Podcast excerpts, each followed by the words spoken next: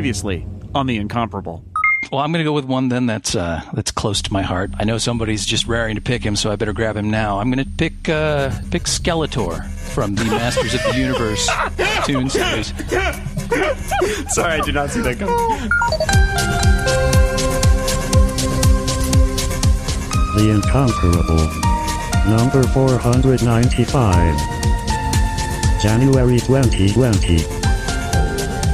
Welcome back, everybody, to the Incomparable and Happy New Year. It's the first episode of 2020, and we are going to celebrate the new year by looking back at the previous year. Like that meme where there's that guy looking at that one lady and not the other lady. I Classic. guess we're that guy. Remember that meme from like the last decade? Anyway, uh, it's the Incomparable Clip Show, and I'm here with a collection of wonderful panelists uh, who were among our top panelists by volume in 2019. Let me introduce them in uh, in order of uh, appearance ranking. The most appearances in 2019 by an incomparable panelist. Uh, his first time at the top of the charts. Moises Chiullan. Hello. Side effects may include diarrhea of the mind. Uh, I'll leave that to the the listener's imagination. Uh, second most appearances by uh, by a very slight number. It's uh, Dan Moren. Hello. Uh, by volume, must I speak louder, Jason?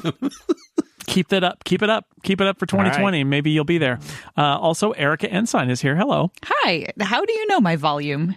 It's 11, actually. Okay. Good. Excellent. Excellent. Is that metric measures or imperial? Yeah, that's me- that's at metric, so which is you know like six imperial. You win on I the think. conversion. It's, rate. it's like 11 uh, deci louds. It's Yep. a it's a metric. Dec- thing. decibels? Deci- it already has deci. No, it's in deci louds. they're like they're Lucy louds and That's- deci louds and I was going to say that's who produced I Love Lucy. Yeah, Are we yeah. doing- are we doing metric or it's- imperial? it- I it's need to David J. adjust. Loehr, uh, who who was number four on the on the hit parade. Hi, David. Hi. Th- this year I'm dressed as the cartoon Spider-Men looking at each other and pointing. Great. Uh, Aline Sims could not be here. She uh, also made as many appearances as David. Um, and then uh, who? Yes, Steve Lutz could be here, and he's here. Hi, Steve. Is he? When did Are he you get in here? this one? Yeah, I don't know. 2020, Jason. It's here. It's finally Can you here. believe it? Things feel different now. Oh, those flying cars are really winning me over. Things feel different. Next year we should um, we should do record the clip show like tomorrow, and invent things that happened in 2020, and then bank it for 12 months, and then just put it out, and people are like, I don't remember any of this stuff. Just Sounds uh, good. The improv clip show. It would be really weird of us to just totally make something up from whole cloth and just Yeah, Doesn't sound like pretend us. it's real. And just give it to the audience. No, doesn't sound like us. It would be a betrayal of the audience. A true betrayal. also present, uh, at last but not least, except by volume, um, least among this group, but not least among the larger group. Uh, anyway, it's complicated. It's Monty Ashley. Hi, Monty. It's good to have you here. I'm also present. yes, welcome. I, s- you know, not least. Not least, but last in an ordered rank. In order, yeah. anyway, shout out to John Siracusa, who would be next. He didn't get invited. Ha. Missed the cutoff. Oh, there are a lot of angry Wow. people out there right now. so you're saying I'm here instead of John Siracusa? Indeed, indeed, you are Monty Ashley. Indeed, Who's going to do the opening statement? He's busy worshiping at the altar of his new Mac Pro. All right. Um, here's what we are doing on this stupid episode that we do. Uh, one of the things we're going to do is we're going to talk about things we liked in 2019 and uh, some of our fa- very, very favorite things. We'll do a lightning round of that. And then I'll ask my panelists if they've got any favorite moments or episodes or things that we did this year on the Incomparable and uh, related podcasts. And I've got some clips selected by listeners that I'm going to play for you because this is a uh, it's a clip show with content. That's uh, the difference. That's we just can't bear to just recycle clips for the whole episode, so we give you some content too. And uh, to start off our, our look back at 2019 uh, with some of our favorites, Moises, what are your uh, very favoritist things of uh, that you consumed in 2019? Uh, well, I, I selected one specific book because most of the other books that I read were very, very, very old and not, not new-ish. Um, but in particular, uh, Chanel Miller's Know My Name. Uh, I've listened to the audiobook twice, read the book book once, and it, it, it I, I'm picking it as just the one book, um, that really, uh, punched me in the gut, punched me, uh, in the heart, uh, the most, uh, all year. Um, for the longest time, people knew her as, uh, as the victim of, uh, Brock Turner, and uh, and her her book is is uh, is an incredible, compelling read. Uh, it's it is the um, it is the the best thing I read all year, and the best thing I've read in, in many years now. Um, uh, most of my comic book reading uh, has been dominated thanks to either incomparable prep work or convention prep work, and that's turned out to be a lot of Spider-Man. So Spider Verse, which we covered on the show, Spider Geddon, which I touched on and realized I hadn't read, Kraven's Last Hunt, The Wildstorm, which I think Warren Ellis wrote specifically for me and Lisa Schmeiser, um, and uh, The House of X and the Dawn of X uh, X Men books from Marvel that have come out uh, out of that are the ones that came to mind as I was jotting together a list. In the world of TV, I caught up on the entirety of three shows. Orphan Black, I finally watched all of. Uh, I got really sick in the winter and caught up on all of Game of Thrones in advance of season eight. Sure. And then you got really sick again. yeah, then I got really sick again all of a sudden. I don't know why. Um, and uh, and from my convention work, I had to catch up on all of My Hero Academia, which is like it's it's like the love child of the X Men and the Legion of Superheroes. Uh, it is a, it is a really fun, really great anime series, and and I get why all the kids love it. Um, loved lots of stuff on HBO this year. This is very much the year of HBO for me. Um, the big stuff that everybody has been talking about: Watchmen, Chernobyl, uh, Succession season two, um, the Mrs. Fletcher limited series that just finished up was fantastic. Um, Amazon's Man in the High Castle season four finished that show. That was amazing. Most recent ep- uh, uh, series of of Marvelous Mrs. Maisel season three is amazing. Um, Good Omens also on Amazon, fantastic. The Boys on Amazon, uh, really wonderful as well. Another show that I caught up on all of is uh, is Billions on Showtime, which is like a it's a, it's like the weird cousin to Succession, where they both live in the in the financial world uh, of all the hedge fund managers and terrible people that make the world terrible, and yet they manage to be about villains and not be as terrible as the Joker movie. Let's see. Oh, uh, and and then there there were a couple there were a couple things that I watched that I really love that were not in the conversation of the biggest most amazing things of the year, like Fleabag season two was, which I loved. Um, CBS All Access is Why Women Kill. It's like nobody watched it, and it was really, really good. Um, really incredibly well told. Um, Dickinson on Apple TV Plus, and then One Day at a Time season three, and the BBC's This Time with Alan Partridge, uh, starring Steve Coogan.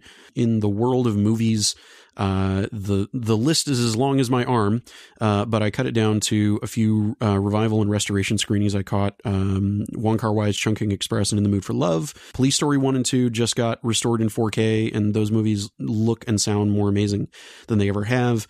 On the new movie side of things, uh, Mamoru Hosoda's Mirai uh, was in theaters briefly and was fantastic. Uh, the Star Trek Deep Space Nine documentary, What We Left Behind, the movies that a, that a lot of people uh, really loved, that I also loved, Knives Out, uh, Midsommar, and Parasite. Um, and a couple that didn't get as much love and not as many people saw them. Uh, Plus One, a rom com that defies various rom com conventions. And if movies where people are uh, wearing 17 layers of Victorian clothes uh, are more your speed, I would recommend the current War Director's Cut. And it stars Benedict Cumberbatch as Thomas Edison, Michael Shannon as uh, as Westinghouse, Nicholas Hoult as Tesla, and Matthew Macfadyen, uh, my uh, my fave from Succession, as J.P. Morgan. And then in the world of video games, I just sank a ridiculous amount of time into Marvel Ultimate Alliance 3 on the Nintendo Switch, which is like those arcade beat 'em up games from the days of arcades, but in 3D with a bunch of Marvel characters.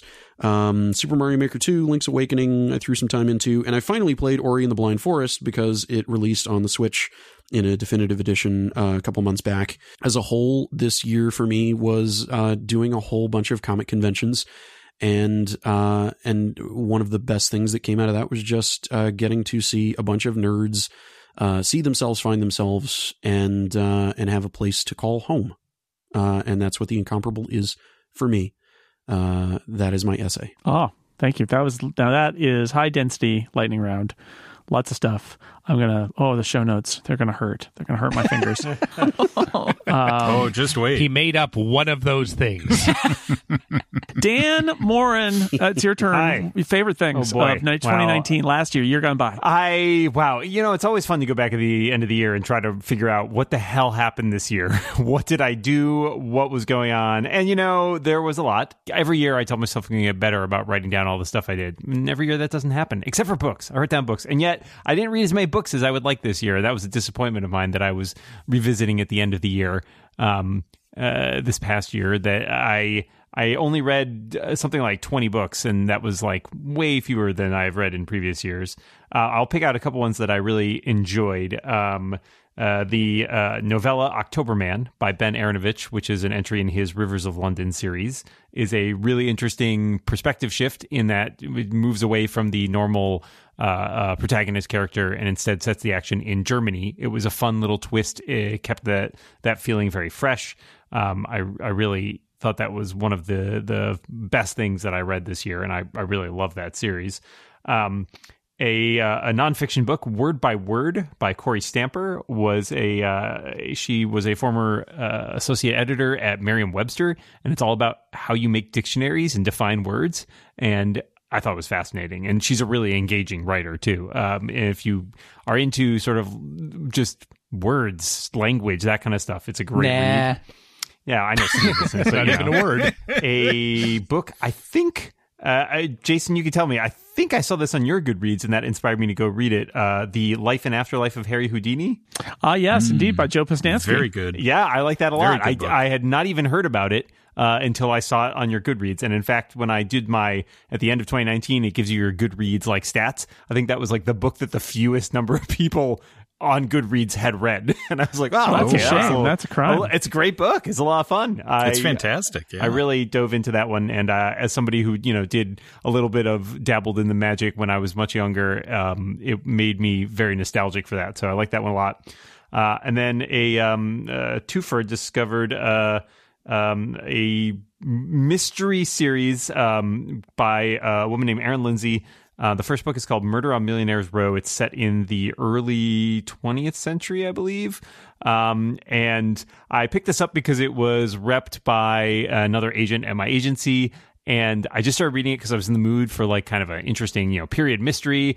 And I got halfway through it, or not halfway through it probably, but at a certain point there's a ghost, and I'm like, whoa, what am I reading? I got very surprised to realize that it was actually like a fantasy uh, tinge mystery, but it was great. And there's a sequel called The Golden Grave, which I also liked as well. So uh, throw those out there. Um, and you know, honestly, I read a few other things, but those are the ones that really stood out to me this year. So um, I I'm hoping to dive into. I have a very extensive reading list, which I will hopefully get into more next year. So uh, yeah, I wasn't reading books. Um, I saw some movies. I went to try and remember which ones I saw and realized I, I cannot remember large swaths of that. But I'll pick out the three that I mentioned here. Two new ones. Um, uh, Knives Out, Moises mentioned, which is a fantastic movie. Really love that. They don't kind of make those that much anymore. Uh, but I'll throw in Avengers Endgame, obviously bringing to an end that lengthy saga. Uh, I thought it was pretty satisfying. I really was looking forward to it, and it felt that it delivered on pretty much what I wanted out of it. Uh, and then a r- movie that I caught that came out a few years ago that I hadn't seen, which was uh, Logan Lucky, uh, Steven Soderbergh's movie. If you also want to see Daniel Craig doing another uh, American and regional accent, uh, good year for that. a little, a little broader this time. Uh, but that's a great movie. It's really funny. Uh, a lot of unexpected. I think it was underrated and slipped beneath uh, a lot of people's radars. I did not add a lot of music to my library this year, but the two albums that stood out to me, one of which I was talking to Jason about uh, not that long ago, uh, uh, Guster, my one of my favorite bands, uh, put out an album in 2019, Look Alive, which is uh, pretty good. It's a very different sound from a lot of their previous stuff, but I think it's got a couple really standout tracks on it. They have two bongos now. No, they, get- they got a they bought a they bought a drum to go with Yeah, the they bought a drum set. A real drum. Uh, I have a soft spot. Hey, they're a Somerville band. You know, I, I got a soft spot for them. Uh, and the I didn't mention the movie Captain Marvel, which I did like, but I thought the soundtrack for it um, by Pinar Toprak. Also, I think the first woman to write a score for a Marvel movie, which you know adds to the long list of things that, that Marvel needs to get better at. But that it's a really fantastic uh, score that I keep coming back to. So throw that out there. Did not play a lot of video games, but I did play Untitled Goose Game, which was a delight. Oh my God, how did I forget that one? I yeah, see, I got one. It there. changed my life. Uh, did not listen to a ton of podcasts, but the two, the one that uh, started, I think, at the beginning of 2019, uh, David Tennant does a podcast with, which ended up also being one of my kind of uh, dinner time uh, accompaniments, and I just found it delightful. These, especially his episodes, uh, John Jon Hamm and Michael Sheen. Those are um, some fantastic interviews there. And I caught up on Dragon Friends season five, which is also absolutely fantastic. I still haven't listened to season four, but I listened to the rest of them. Um, most of what I did, however, was watch TV shows. Apparently, uh, so ones that I'll throw out there that I've really enjoyed: uh, uh, For All Mankind, The Morning Show, um, Apple's entry into the uh, uh, TV market, and those are two shows that started off. I wasn't quite sure what to think about them, but as they went along, they became some of the most compelling things I watch every week. Um, I caught up on all of the Get Shorty show on Epix, and that is a hilarious show that is also, I think, underrated and flew beneath a lot of people's radar. Chris O'Dowd, um, as a it's not an adaptation of the movie or the uh, Elmore Leonard story. It's kind of a same take on it, but with different characters, and it's a great uh, showbiz send up. Uh, so if you enjoy Hollywood satires crossed with crime, uh, you know stories, it, it works really well. Um, I I caught a couple other shows that had been in um, uh, off the air for a while, or I think recently canceled. A show called Imposters, which I don't know if anybody else watched. Really great show, a con artist show with a lot of humor in it uh, about a bunch of people who get conned by the same woman who essentially marries them and then steals all their money, and so they decide to track her down. Uh, it ran for two seasons. I think it's all on Netflix now, but I, I just devoured all of that, and there are some truly fantastic uh, performances there, uh, including from um, uh, actor who I didn't like in other things I've seen him in, but was great in this. Parker Young uh, plays a fantastic character in that. Um, I rewatched all of Covert Affairs, one of my favorite spy series of all time, and it was just as good as I remembered it. Um, and then a, a, guilty pleasure I discovered this year, uh, uh, a show that aired, I think, over the summer on CBS, Blood and Treasure. It is a super Oh, cheesy, yes. super campy show, but it is amazingly delightful and, and basically mines every single trope from like Indiana Jones.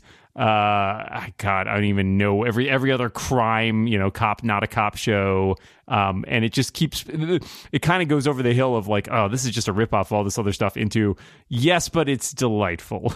I Um, wanted so much more Mark Gagliardi on that show. He's great. He is really good. I mean, everybody I kind of enjoy. Katia Winter as the uh, Swedish Interpol agent who's just very deadpan all the time. Great. Um, yeah, that show is a lot of fun. And then finally, uh, The Mandalorian, of course, which is uh, just finally bringing live action Star Wars uh, to the TV screen. And I just have been uh, besotted with it. Let's say, obviously, Baby Yoda has become a cultural icon, but the show itself is, I think, just a really, a really great series of a kind that I don't think we see as much anymore. It's willing to do episodic. It's willing to do crazy things like, well, let's not show you the main character's face for most of the series. Uh, and yeah, I think that was truly a pretty amazing show, and I've really enjoyed it and enjoyed covering it. Um, and then when I looked back at all the reasons that I uh, didn't do as much as I thought I did this year, it's because I remembered that I wrote a book and and, and published another book, and it was uh, a lot of work and took a lot of time out of me. And my favorite thing of all year, which I should probably mention, is I got married, and that's the other reason that the summer is kind of a blur. I realized as I look back. That's my wife is cheering in the background now. the Incomparables recorded before a studio audience. it's it's Dan's wife and David's cats Sometimes my dog. and Monty's dog And they go home with our home game. and Steve's cat box. It's a small but discerning audience. And Steve, really. Fair. Anyway, so yeah, that's why my year was so busy, and I don't really remember any of the other things I did and didn't read enough books. but right. next year, maybe. Hmm. Next year for sure. Hi, Dan's wife. she can't actually hear you. No, okay. The Incomparables Clip Show Spectacular is brought to you by Masterclass. Masterclass lets you learn from the best with exclusive access to online classes taught by masters of their craft. You can learn the art of filmmaking from Martin Scorsese, improve your screenwriting with Aaron Sorkin, or learn the art of storytelling from Neil Gaiman. There are more than 60 different instructors across tons of categories. There's something for everyone. Like me, I enjoyed Chris Hadfield's instruction. Do you not know who Chris Hadfield is? He's an astronaut, and he was telling me what it's like to be an astronaut. Am I going to be an astronaut? Well, probably not. But uh, I really did enjoy what goes into being an astronaut and what their training is like and things like that. Very cool stuff, and Neil Gaiman uh, is on deck. There are more than 65 wide ranging class offerings. So, really, there is something for everyone. There are awesome classes you should check out. Get an unlimited access pass to every masterclass right now. And as a listener to the show, you'll get 15% off the annual pass.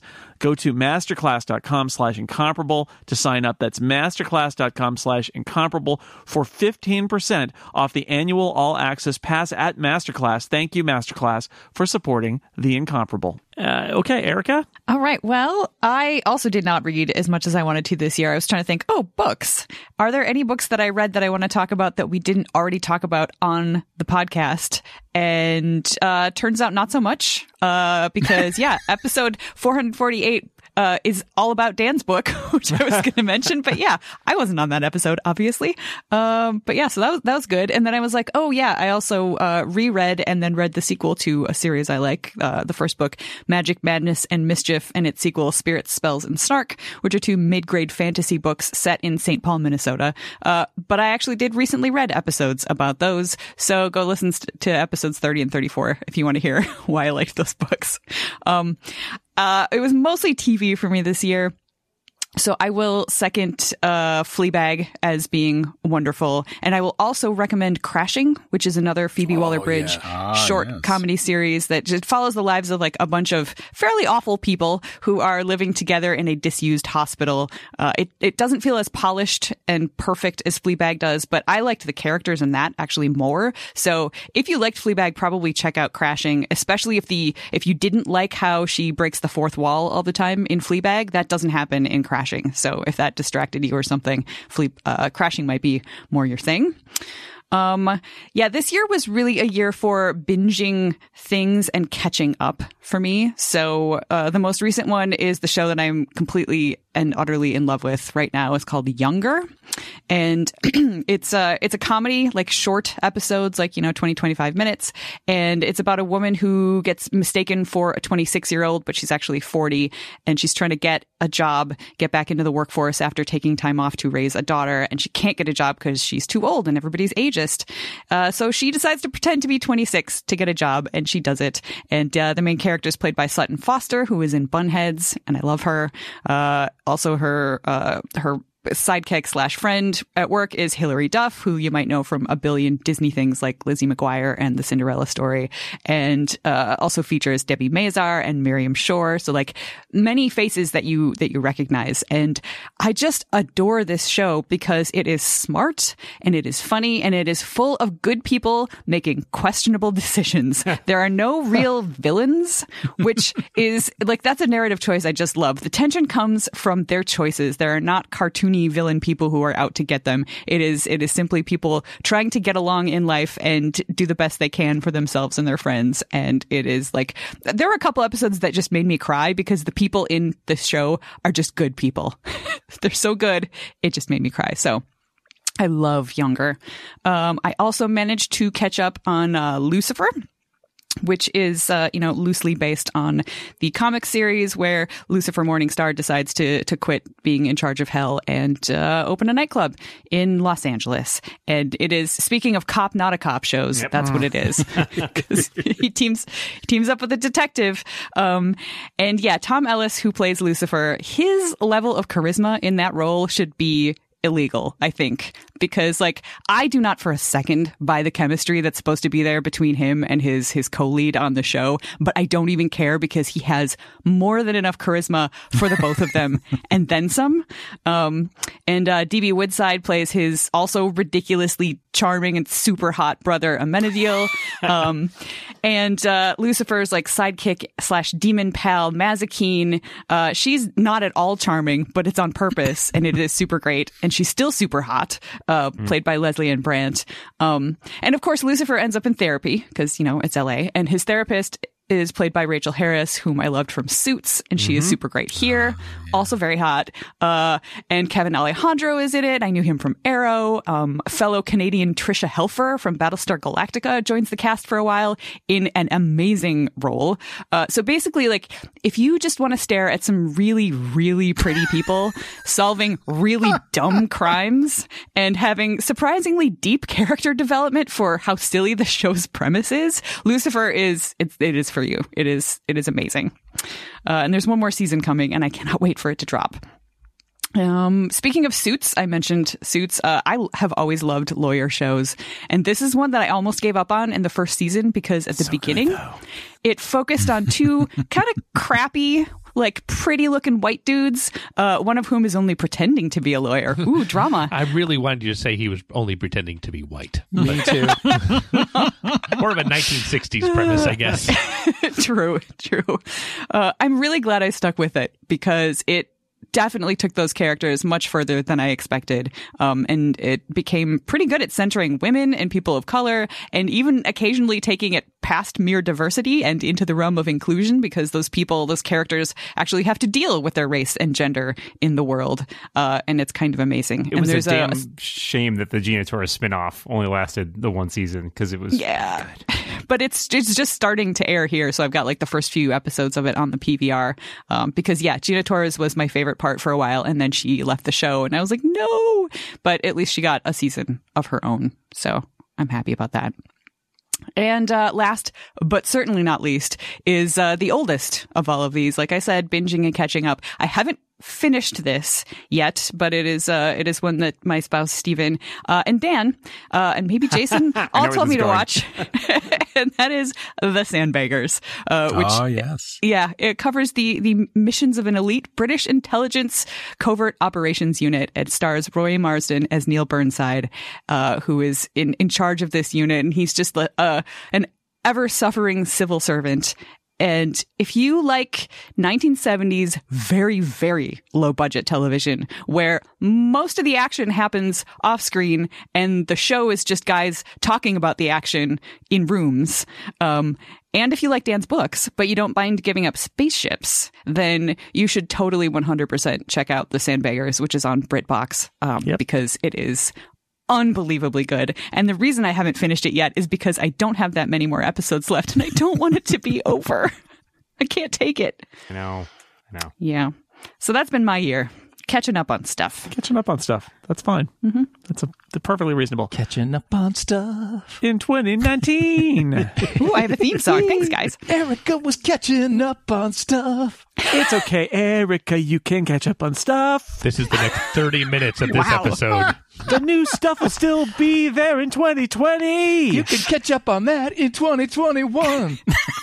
But not Suits, because Suits is done. Oh, you could start a rewatch. Visit with your friends again. hey, make a podcast about it. No one's done that before. About suits? I don't think they have. episode by episode, who would think of that? All right, don't make it too long, you guys, because I want to Oh, pick no. this as my uh, as one of my moments for next year. So keep it short. into a clip. yeah. Your favorite moment was relegated to the No, I was, just, I was just checking to see if I could end this end this by pressing the clip end button, and it didn't happen. Keep pushing. You'll stop it sooner or later. Like all great TV theme songs, there's a short version and there's a long version. Jason, if you could do those kind of rhythmically, we could work around that. Oh, mm, David, what were your favorite things of 2019? I, I didn't see a lot of new movies this year, but I did see Booksmart, which is very smart and very funny, and John Wick 3, because I just like, Which is know. very wick. it's very Wick, it's very, Very Johnny. John. Totally 3. Um, How parabellum is it? little bit parabellum. Who knew? But effective. Um, the the new Little Women is is a little bit meta and quite delightful. I do love meta fictional things. Uh, on Netflix, Dolomite is my name is kind of amazing, and I think I think my favorite movie of the year, which shouldn't surprise anyone, is Knives Out. I have had so many people tell me, "Oh, you need to go see that. It's your thing. It's your kind of thing." Oh my god! Uh, hi, listener Gary, and uh, you were right. TV. Um, uh, Stumptown is my favorite new broadcast series, uh, based on one of my favorite graphic novel series by Greg Rucka and Matthew Southworth. Um, it's just delightful, and it it scratches the itch that the new Magnum PI does not. And the aforementioned Travel Man by Richard Ayoade. Of course, Fleabag. How can I not like Fleabag? It is just so well written. If you like Fleabag, you might also like This Way Up by Aisling Bea and Sharon Horgan. Uh, that's on Hulu. Um, and Russian Doll by Natasha Lyonne on Netflix. That one, if you like Groundhog Day and really, really twisty, intricate puzzle box kind of stories, that's your kind of thing. So you can have your Mandalorian. I'm just happy that Star Trek Discovery took Christopher Pike and made him a character that I'd actually like. And not only that, but the epi- the specific episode, if memory serves, where they go back to Talos 4, they even did the previously on as if it were classic Star Trek. It is just, just impressive. I, I still, I'm like, how did they do that? How did they pull it off? For a change of pace, the the very serious show Unbelievable on Netflix about a serial rapist and the women who women detectives who capture him or chase him. Uh, Fosse Verdon from FX, which is it's not perfect. It's very oddly structured, but the fifth episode is just a single linear story. It's amazing. It's beautifully done. It's It's, got perfect performances in it. it has fantastic performances. Yeah. Oh my God. Michelle Williams is uncanny as Gwen Verdon. I mean, if you just watch it for her, it's worth the time. Um, but that fifth episode is Bob Fosse, Gwen Verdon, Pat Chayefsky, and a bunch of other people stuck in a summer house for a weekend. And it's just a beautiful play on film. It's, it's lovely. Um, then uh, uh, again, a slight change of pace. Uh, Taskmaster Series 8 and Series 9 both ran this year, and I've gotten the boys hooked on Taskmaster now. Uh, many episodes of which are on YouTube, thank goodness. And also on YouTube, 8 out of 10 Cats does Countdown. This is two British game shows, panel shows, smashed together. And uh, if you like to play math games and anagram games and have lots of really weird British humor, this is the show. Um, finally, books. Um, let's see. I reread all of Stumptown just to get it back in my brain. Uh, this is How You Lose the Time War, which we talked about a few episodes ago. Just a delightful novella. Uh, Fleishman is in Trouble, a book about a man struggling with uh, recently being divorced and trying to get back out on the dating scene. And no, it's not about our own Fleishman. Yeah, I was but- going to say I thought it was about a man struggling to complete a Kickstarter about uh, about movable type. It's it's about a man trying to meet someone related to someone. Oh, that's All right. over the country. That's what it is. That's the I thought it was about a man suggesting a subject for a podcast and then not appearing on that podcast. That's why he's in trouble. I thought it was just an entire season of a dude looking at pictures of raccoons. It's called slow television. It's very popular these days. Yeah. it is. Basically, uh, though, that that show is it's based on a Swedish show where a guy also named Fleishman looks at pictures of raccoons, but they're Swedish raccoons. So And he's looking at civets. It's oh, European. interesting. Okay. Yes. It's actually he knows a guy who knows the brother of a mailman who likes looking at civets. Well, now it's a real incomparable clip show because we're trolling Glenn. Yeah, That's right. Hurrah, we did it, guys. we love Glenn. God, I miss Glenn. This is good stuff. yeah. How did that happen? I think we've been played off. I, I also really enjoyed The Bird King by G. Willow Wilson. Um, I don't normally read horror, but if you like horror, read The Remaking by um, Clay Chapman. Um, really interesting book. Uh, there is something called The Bayern Agenda. It's pretty good. And a mystery novel, if you like Groundhog Day and Russian Doll and Knives Out, you will love The Seven and a Half Deaths of Evelyn Hardcastle.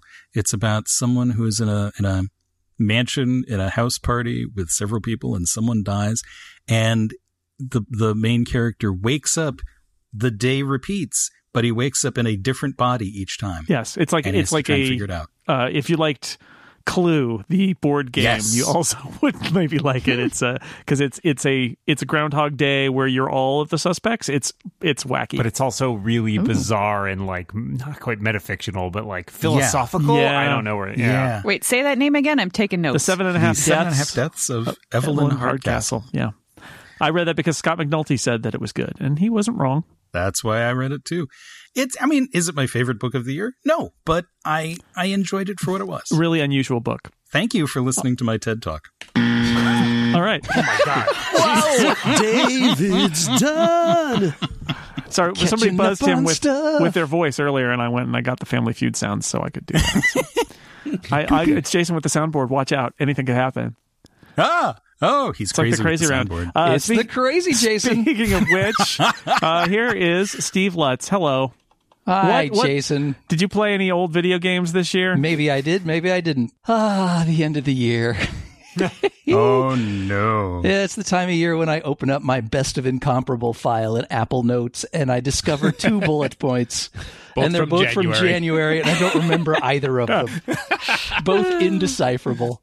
Um, but I did come up with a couple of things that I enjoyed this year. Uh, first of all, in video game land, um, I think we've probably already talked this to death on a previous best of episode, but uh, seeing as my Nintendo profile says that I spent 215 hours on it, I thought it probably warranted a mention. That's that a I lot finished, of Mario Kart, Steve. And I finished Breath of the Wild this year. That's a lot of goose game. Yeah, you created a lot of me's, didn't you? Oh, wait, wait, wait.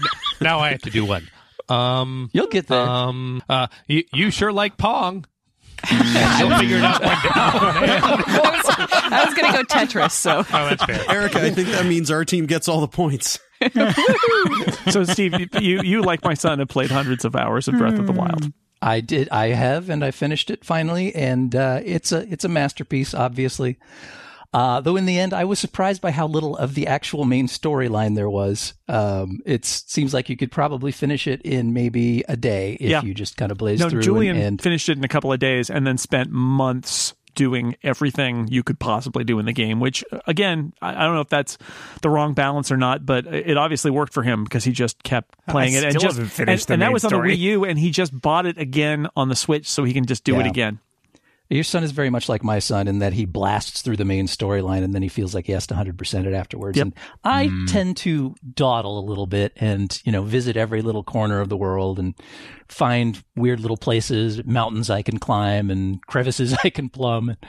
Uh, it was, uh, it was a lot of fun. I really, really enjoyed it. And I highly recommend it to anybody, even people that don't like video games that much because it's very enjoyable just to wander around. Uh, moving on to the world of TV, The Last Drive-In with Joe Bob Briggs. Ah. For all the horror, Yeah, yeah, yeah. horror and B movies I've enjoyed over the years, believe it or not, I had never actually seen a second of Joe Bob Briggs uh, in action. I know it's sad. He's a bit of an odd duck, but He no, I. I had never never seen his column Wow. or seen his any of his various uh, basic cable TV shows. Obviously, I knew who he was. I'd heard of him. I knew what his his deal was. Um, but then the Flophouse Castle Freak episode happened Yep. uh, with Joe Bob Briggs as the guest.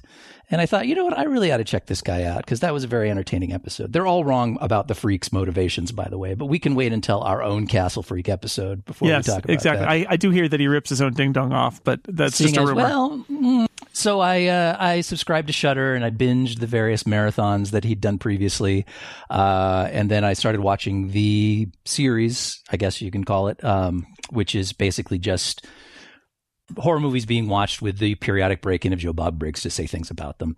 Um, but the, the whole point of the show is to kind of try to resurrect the shared TV viewing experience that barely exists anymore now that there's a million channels and streaming services.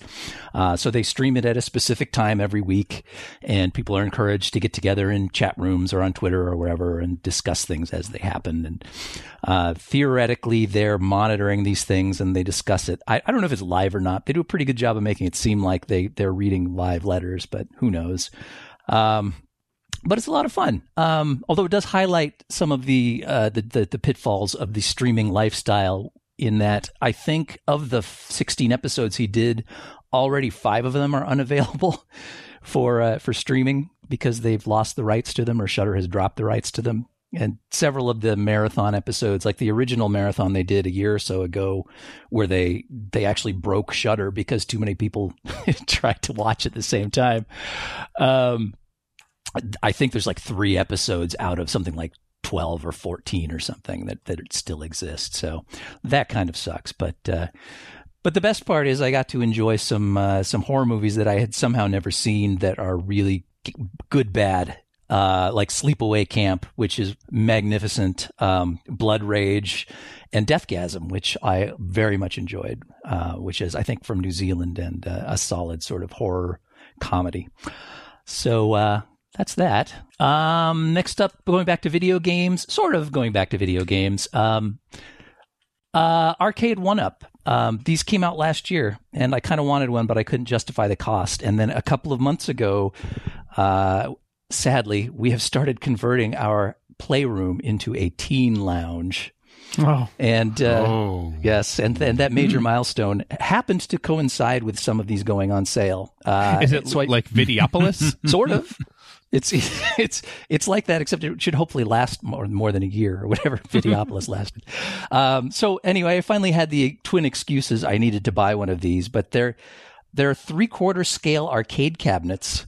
Uh, again, the brand is Arcade One Up, and they make a variety of them. But the one I got plays Final Fight, 1944, Ghosts and Goblins, and Strider, and all four of those are bangers. Um, but it's a, it's a really uh, even though it's three quarter scale, so it's quite small. It's this very well made, really good looking arcade cabinet with a perfect replica of the original artwork. Uh, it has real arcade joysticks and buttons. They're not the greatest quality in the world, but there's a whole cabinet industry that's kind of sprung up around upgrading these things. So you can very cheaply get better ones if you like, or you can live with the ones that you got. And at 150 bucks, the cabinet I think is good enough quality just to be worth it for that alone. Um, anyway, I was pretty certain after I bought it that I would have some buyer's remorse, but no. Happy ending. As an arcade rat from back in the day, I love this thing so much. Um, you know, obviously I've been playing around with emulators for years, but there's just something about standing up while you play and banging away on those real buttons. It just changes everything. Um, so, you know, you can get the black light going, um, fire up Journey's greatest hits. And it's like going back to the days when Aladdin's castle ruled the mall. Uh, it's just a wonderful nostalgia trip. And probably in the next, I don't know, after I've worn out the four games on the thing, um, it's fairly easy to hook up a Raspberry Pi and, and attach every arcade game that's ever been existed to the thing. And so it'll be a fun project. Um, but yeah, after all of these years, I can finally live out my Edward Stratton III fantasies from 1983. Uh, so now I just need a, a train I can ride around the house on. oh, Silver Spoons. Got it. Yeah, that took me a second too. I saw that where I was going. Come on, everyone remembers Ricky Schroder. I remember Ricky Schroder, but character names? Come on. Maybe I should have said Yeah, that's Ricky too much. Stratton. You'd have picked it up on it quicker. Yeah. And then lastly, uh, in the realm of music, uh, a 2018 album that I foolishly didn't get around to until this year, uh, the Fratellis in Your Own Sweet Time. Their first album, Costello Music, is in my top three of the previous decade.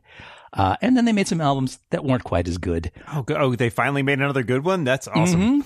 for this their fifth album they did what i thought was impossible and they made a record that is as good or possibly better than that one um, they matured a lot and they introduced kind of a surprising bit of funk to their sound jon fratelli does a falsetto now that i think adds something uh, and uh, star-crossed losers is the best song i heard this year and i recommend this album and that song to everybody because this band is criminally underappreciated so uh, that's about all I was interested in talking about from 2019. Next. All right. Thanks, Steve. Uh, Boy, they they make a Centipede, Millipede, Missile Command, Crystal Castles console, and uh, you may have cost me a lot of money. So thanks. They certainly do. Oh, although boy. the trackball is not very good, but again, you can very easily get a better one. Right. So, God, I love that trackball. Uh, those trackball games. Monty, uh, Steve said next. I guess that's you. I could not put together a proper joke for this, but you know how you did that uh, fa- Family Feud buzzer noise? I expect that if I repeat anyone's thing, there will be the Family Feud doot doot noise. Huh? The doot doot. Could, could, Remember? I don't know if I have that one. Maybe. what? Uh, anyway, I doot doot skipped a lot of this year, pop culturally speaking. Oh, I Movies thought You were you and going to say due to time travel. and TV. He spent and six months dead for tax reasons. No, but I spent nearly that much time watching Critical Role. Um, Ah, fair enough. I watched the 41 new episodes of their second campaign that have happened uh, in 2019. And I should emphasize each of these episodes are about four or five hours long. Yeah. Also, I watched 81 episodes of their first campaign, and I'm almost done with that. And a bunch of ancillary stuff they do like they have a 1 hour after show where they talk about their D&D game and I usually watch that. So I done some math. I watched about 550 hours of critical role or critical role related content in 2019 because my girlfriend Rias also started getting into it and she's watching campaign 2 and when an episode I liked came along I would watch it along with her. So I think if I've done this math correctly about 20% of my waking time during 2019 was spent watching critical role 23 days. 23 if days. Wow. 24 hours. Yes. So that's mostly what I did this year. and I want to say I really, really like Critical I Role. I was going to say, I hope so. It stinks. They're actors, so they role play really well, and they're really good audiences for each other. Every episode, I laugh a lot. I probably cry. That's not an exaggeration. I really do cry. It's really good. I really like it. I mean, there's a reason I'm pretty far down on the list this time. No. yeah, it's amazing you were in as many episodes as you were, given uh, I everyone. going to say, is, what, yeah. what was John Siracusa doing with all his time? I could be on draft episodes because I didn't need to plan for those. Well, I did plan for them. You don't plan for draft episodes? Well, of course I do.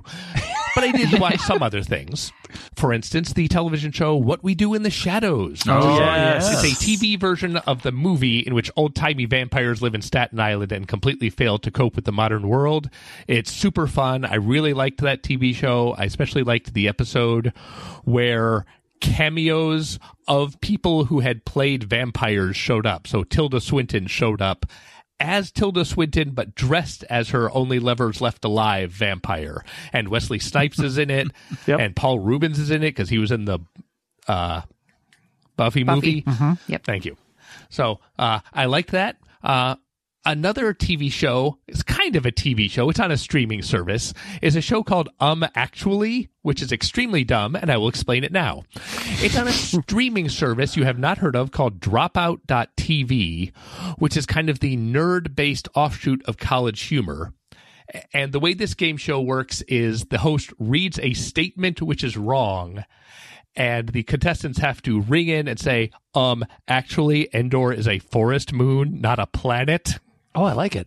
It's so much fun because sometimes they get it right and you're impressed, and sometimes it's just people guessing what sounds wrong. Like, are you sure that's a Pokemon? That sounds ridiculous. And the answer is that is a Pokemon and it is ridiculous. Guess again. But it's a grass type, you idiot. Yeah. Uh, so that's it's a show called Um Actually. I really enjoy it. It's extremely silly. Um, other TV shows I did find time to watch and enjoy very much. Uh, somebody already mentioned The Mandalorian. Thank you. Man, I cued that and I still wasn't ready for it. Um, I have really liked the Imagineering story because it is full of cool behind the scenes footage of people making Disneyland. Ooh. And it turns out there's nothing I enjoy more than a big empty warehouse with two people sitting in a ride car going around. That's sort of a mock up of a ride that's not built yet. Um, I really enjoyed Good Omens. I thought that was a Yeah. surprisingly good adaptation, although it did not adapt the exact way I wanted it to. Eh, that'll happen sometimes. Documentary Now had a season this year, and Documentary Now oh. is great if you like documentaries. They had that Yes. co-op episode that was a parody of the documentary about the recording of the cast album for Company, which is very specific. But I so mean- good. It's I, I had it on my list and I forgot to mention it. Yeah, that and that episode in particular is just pitch perfect and dead on. Although it's not pitch perfect because a lot of times people are singing off pitch. That's true. And the thing I was most surprised to find myself enjoying this year was The Righteous Gemstones, a show by Danny McBride, who I usually don't care for that much. But The Righteous Gemstones about a very rich televangelist family who are all idiots because it's a Danny McBride show. I really enjoyed. I thought it was surprisingly nice to these bad, stupid people. And it ended on a really nice note for all the dumb stuff that had happened. And that's the end of my stuff. Oh, all right. Did I mention how much it was just critical role? Critical? Role, yeah, that's fine. That's good. I don't have a lot. Uh, very quickly through my list, I I'll, I'll, I'll I made for the TV Talk Machine. I made a list of my top ten shows of the year, and I'll mention. Uh, I, I feel like four or five of them kind of really were the ones that were my favorites of the year. Um, Watchmen, uh, Counterpart, season two, the final season of Counterpart, uh, finished up this year. Chernobyl, fantastic. We did an episode about it. Um, Sex Education on Netflix. Um, if you read the description or looked at the title and thought this sounds like a very high concept uh, kind of thing, I will say yes, it is high concept, and yet it is also the least high concept implementation of that concept. Uh, it's huge amounts of empathy for all the characters involved. Great performances, uh, especially Gillian Anderson, but the uh, all the high school you know student characters in it are all really well handled as well. It's just it's it's a really good show. Um, if you were thinking of uh, passing it by because of the title or the subject matter, uh, you might want to you might want to reconsider. It's spectacularly good. And uh, what we do in the shadows uh, was gonna is my number five, but uh, you know Monty already got that one, so I'll just uh, that is a great, very funny. Uh, very very good show love it um, and i'll also mention a show that although i haven't seen this year's batch of episodes uh, i have spent most of the last three months catching up on uh, previous seasons which is uh, letterkenny on hulu uh, which i love it is a weird it actually reminds me of seinfeld a little bit in the sense that it is uh, kind of a, a form unto itself it's got like a bunch of rules about kind of how it um, how it works. The difference being that although these are foul mouthed uh, people who kind of do awful things, there's actually a huge amount of heart behind them all. Um, and decency, which is kind of surprising, uh, but it's yeah, it's a bunch of hicks in uh, rural Ontario, and uh, most of the first like three seasons, it's just the summer all the time. And I thought, oh, Canada is great; it's always summer. And season Hmm. four, they're basically ice fishing the whole time, so they they paid that off eventually. Um, loved it. Uh, and then books, uh, Every Heart, A Doorway by Seanan McGuire. Uh, I discovered that series and uh, it's great. And I mentioned it on a previous uh, podcast, a book club. And uh, and Trail of Lightning, which we read for the Hugos, was probably my favorite sci-fi fantasy book of the year, like Buffy the Vampire Slayer, except she's a Native American out in the middle of the desert after the apocalypse and there's monsters and it's a whole thing, but it's great, great book. Um, and then on the nonfiction side, I'll mention Becoming Superman by J. Michael Straczynski, really harrowing and good memoir. Um, Life and Afterlife of Harry Houdini, uh, Dan mentioned it, really fun book about not just Harry Houdini, but about like why he lives on in as a concept to this day. Like not a day goes by where somebody mentions something about Houdini. Worth it if for no other reason than the David Copperfield section, weirdly Yeah, enough. yeah. Joe Oh, Posnanski ends up going to like David Copperfield's little museum that he has in Las Vegas. It's That, that is the best moment when he finds like, "Hey, you want to hold an Oscar?" And he's like, "Yeah, it's an Oscar." And he's like, "What? What Oscar is this?" And they turn it around. It's like, "Oh, I never looked." And it's Casablanca. Yeah. and you're just like, "Why do you have this?" yeah, yeah. Because he's And then it rich and he likes collecting Yeah, stuff. uh-huh. yeah, apparently. Uh, and I'll mention there's a book uh, called The MVP Machine that uh, I think is a really that was my favorite baseball book of the year um, about how um, players and athletes are evaluated. Uh, and and it's uh, I, I like it because it's about way more than just sort of that first level of of sort of looking at statistics, and and it's about kind of understanding how uh, how to it's how the how the game is viewed now, which is there's a lot of biometrics and a lot of like measuring high speed cameras and things like that. That's like this whole other level of uh, how uh, how players are evaluated and trained. It was a very interesting book. So that's my list. Um, that ends the favorites section of uh, of this for the stuff that we inhaled into our brains this year. But uh, we're going to go back around. New things. One more thing. New things. Uh, one more time. Catching up on new things. Old things can be new things if you haven't seen them yet. Now here's the stuff we hated. so let's go back around one more time. Uh, and just and I'll, I'll maybe I'll throw in some clips as we go to things uh, like that we did here. I mean, Monty might just pick things that happen in Critical Role. I don't know, um, but things that things that we that we did uh, on podcasts and stuff, or things that we liked on uh, on our on our uh, incomparable family this year. Um, and we'll start with Moises. Jason, I've got a lot. Uh, uh, but uh, this was the year of I think the greatest titles uh, in an almost decade of great titles, uh, where some of them uh, created weird uh, links to each other, like what if Romeo and Juliet were Terminators crazy with the lizard juice? Save it for the sequel. I particularly enjoyed everyone's fascination with the uh, incredibly uh, wrong, but you know, it was 85 years ago, uh, uh, song Petting in the Park from Gold Diggers in 1933, in episode 444. Petting in the park, petting in the park. Petting in the park, bad, Bad boy. boy. Petting in the park, bad girl. girl. And it goes from there, and it just keeps going. Yeah, it does. the game show feed, uh, I, I Yes. ended up on on a string of like four game shows, um, in almost in a row or completely in a row. Um, I was on Federation Feud one and Federation two, which I think retroactively should be named The Wrath of Liz. Um, Oh boy. because uh, because it sure did come out. Uh, there there there were some wonderful things that came from both of those. Um, uh, Anthony hosted another round of UK trivia that featured a bizarre amount of focus in the questions on toplessness um, and bananas. Um, for some reason, uh, it, it, that that UK trivia was also the the source of the creation, which I think I can credit to Kathy Campbell of Ghost Points uh, for uh, for you know credit that you should get for questions that you know but aren't your questions to answer. Um, on Game Show 114, I, I two thirds lizzed an answer, uh, which isn't the way to actually get it right. Nope. Um, two thirds credit does not get you credit uh, all the way. Nope. There you go. Uh, but that, that was that was another particularly great random pursuit. I I love the game show feed. Let's see. Okay, so a few of the the main show episodes that I wasn't on that I particularly liked. Uh, I wrote a letter to myself. The episode about paper girls, uh, Futterwhack and hats, which I'm thrilled to have not been on about the Tim Burton Alice in Wonderland movie. Here. Um, and oh man, look, I, I've Monty, had it you're with these futterwhacking hats. Okay. uh, uh, specifically Booberry episode 479 the uh, the cartoon and and breakfast cereal draft uh, was was anarchic and hilarious it's my best idea ever.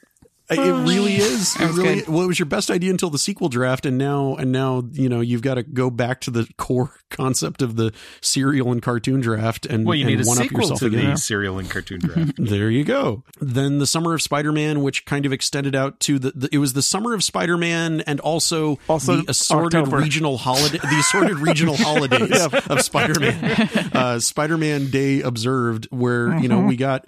You know, we covered Spider-Man 1, uh, the Sam Raimi movie, otherwise known as World Unity Day. Uh, Spider-Man 2, better known as Count the Coats. Got the coats. He's Um, wearing a lot of coats there, people. Spider Man 3, better known as Lucky Crime Shirt, um, which sums up that movie so well. Uh, we, we recovered Amazing Spider Man 1 along with Amazing Spider Man 2 um, with what I think really is one of the best incomparable titles of all time Crazy with the Lizard Juice. Um, and we covered Far From Home and we covered the Spider Verse comics. And There's a lot of Spider Man, thinks- and this was the year of Spider Man, as it turns out. It wasn't my really real intent, but it was. It became the year of Spider Man. We haven't done the 60s TV show yet. I'm still waiting to get a chance to talk about that electric company Spider Man that I love There so we go. much. Oh yeah. Hey, you guys. Tune in next week when Spider Man says, Nobody knows who you are. mentioning the members uh, first class feed uh you know I, I feel i feel i feel a little bit of an impulse to shill because there's some great stuff in there. Uh going back to early in 2019 there's this random assemblage of i'm batman uh audio of people just talking in batman I- voice Indeed, and this was a. Uh, I'll, I'll play a clip here from a listener who picked this moment from that uh, members only episode as uh, as one of the highlights. Baby shark, do do do do do do. Baby shark, do do do do do do. Baby shark, do do do do do do. Baby shark. That's it. That's the whole clip. That's that's going Love to it. live in She my did the whole song though. That's Kathy. she did the whole song She did the whole song She- as Batman. she she did all of the lyrics the dedication to that i don't know that Chip I, doing I've- I've Hamilton as focused that Batman also pretty good. Pretty good in there. That was pretty good. There's a lot of good stuff in there, and we we just that was a dumb idea, and we just put it somewhere where nobody could hear it. So yeah, Not nobody. Our our Our, member. yeah, you have our to pay to hear wonderful that members. stuff, man. you have to Right. pay for the good stuff Is that it, Moises? as far as i know Isn't that enough? Wow. All right. Well, we'll see. We you never really know. Wait for until sure. next year. Dan, any uh, favorite moments? yeah, some stuff happened in 2019, I guess. Uh, it's again, a lot of it was a blur. Um, I do vaguely remember watching all of the Fast and Furious movies, although I would argue perhaps they're just one really long movie. I'm unclear on that even now. Um, yeah, Lex and I watched all of those and recorded commentaries for all of them, and I can't decide which of us is happier to be done with it by this point. um, I also get to be on. Uh, there's some new shows this year. That's always fun. when We had new shows. Um, New Pants in the- shows. Pants in the boot. Glenn. Glenn. Glenn. Fleishman. Glenn? Glenn Fleishman The He's wow. in trouble. Actually put together a show. We're all very impressed. Uh, and is a lot of fun uh, talking about the differences between uh, American English, British English, uh, Australian English, all that good stuff. Did Uh, he show up for the show that he put together? At least some of them. That seems wrong. Are you sure it's the Glenn that we know? uh, could have been the alternate time travel Glenn from the future. I don't it know. probably is that alternate time travel Glenn. Um, the TV on TV, uh, I um started the Mandalorian podcast and got to kick it off with talking to John Siracusa on TV Net 591, which was a lot of fun, and I've had a lot of great guests on that. Uh, it's been really fun covering that. I also posted uh, as TV 589 was an episode where we talk about the first five episodes of the TV show Gargoyles to celebrate the 25th anniversary. Except that episode was recorded a year and a half earlier, and I'm just very very slow in actually publishing it. Uh, but it got out. Total Party Kill. Uh, a couple top moments there. First of all, we managed to continue uh, the uh, Save Off Manor in Shocktober. Uh, and Steve didn't drink any more poison, I don't think, uh, despite best efforts. Well, my character didn't. yeah, okay, well. Um, and so the, uh, yeah, TPK 207 through 211, uh, the second part of our second series of Shocktober. I don't know how long we can keep that up. Uh, probably, probably best if it doesn't go too long. TPK 181, the end of the second season of Dog and Pony Show, which included, of course, uh, the famous appearance of Octavore, uh, as well as Oh, yes. previous. Let's- let's listen you to have- a you have clip. Do you have a clip, Ooh. Jason? I'm going to tell you that that is a potion. You're going to love this because there's only one way this could get better. That is a potion of flying. Is anyone opposed to a flying octopus? No. Speak now or forever hold your peace. Title, title suggestion. air tonight. Um, yeah. Octavore is going to go ahead and drink down that potion of flying. All right. You are now. Dungeons and you- Dragons. It's a game with the flying octopus. Not included in all versions of Dungeons and Dragons. some batteries may be required. Only in the special uh, edition. Ask your parents. You see, all see from behind the treasure pile as like as though a like like a zeppelin rises from behind it. This is an octopus just floats in the air, tentacles dangling. Octavore is going to fly over. Uh, Just to hover where- above the dragon. That'll creep him out. An octopus flings a wand, and Spurious puts up his hand and catches octopus. it. And it's Hovering ups- octopus. Yes, that's it. That's all I can do. You've done enough. It was a lot. Thank you, Magic Octopus.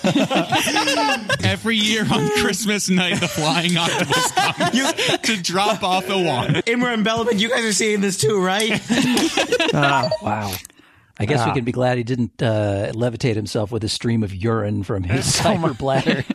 Yeah, that Reference that tops the pre the previous episode, which involved a lot of time of do- discussing how dogs climb ladders. That's right. um, uh, on uh, we also started uh, uh, Biff this year as a spinoff of the Speedy Aerocast, and two of the best episodes that we did for that episode 15, Growing Up Super, in which we discussed how we basically you know started out reading comic books and you know talking about our history with superhero and comic books and all that stuff. That was a lot of fun.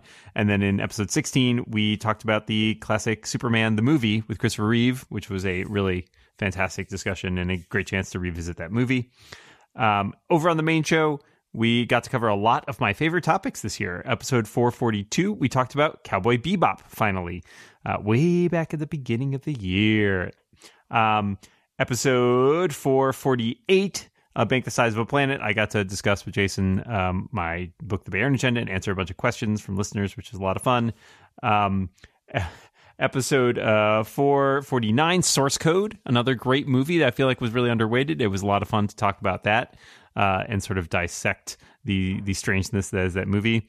Uh, personal favorite, possibly of the entire year, episode 453, Turn Left at the Asteroid, in which we discussed Yep. Yep. a a fantastic movie that does not exist. Does not exist. and Turns we out. went off the map, Jason. We did. We Wait went beyond the map. The Beyond you don't the know map. what's beyond the map. Uh, and then we got to cover two of my favorite movies in episode 482. We covered Sneakers, finally, uh, which was a, uh, a great conversation with lots of uh, John Siracusa talking about the physics of reflecting computer screens in sunglasses. It was very strange.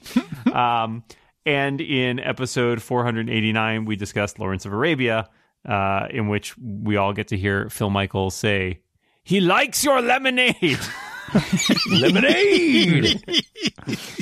A very Um, authentic line reading to what was in the movie. Well, Phil is known for his uh, verisimilitude. Um, and finally, a classic moment from recent weeks, uh, which I believe Jason posted uh, for for incomparable members, the bootleg to a bootleg of the pre-show from a Total Party Kill episode where one of our players was late. Uh, and Micah took over the reins as the dungeon master when Tony uh, had a connection problem, and squirrels were involved Yes. somehow. with headbands. Magic With squirrels. headbands. Uh, yeah, so I think that's it. Uh, I got to play a few game shows and host a few game shows, but uh, another thing that sort of fell uh, by the wayside this year, which I'm hoping to uh, 2020 will uh, will do a little bit better with. All right. It's a running theme for you, Dan. Better in 2020. Better in 2020. What couldn't be better in What couldn't 2020? be? Frankly, Oh, maybe we could get two Dan Moren book episodes. Ooh. That'd be better. yeah, that would be better. Erica. Uh, I also want to be better in 2020. I've, I've slipped to, to third place here. And uh, as I was looking at uh, the previous year's episodes, I realized that, yeah, my first episode of 2019 wasn't until February 23rd. It was almost, yeah. Wow. So, so th- that's why I'm sitting down here at number three. Um, but that, that episode was a fun one. It was uh, episode 447, Look at Potatoes Differently, which was the Doctor Who Monster Draft. Ah, yes, where, where I drafted the Doctor Who showrunners. Yes. Yes, which was delightful. Oh, it was so fun. Uh, and another wacky thing that we did that was already mentioned was episode 479, specifically Boo Berry. I really enjoyed talking about Saturday morning cartoons and cereal. So that was a good time.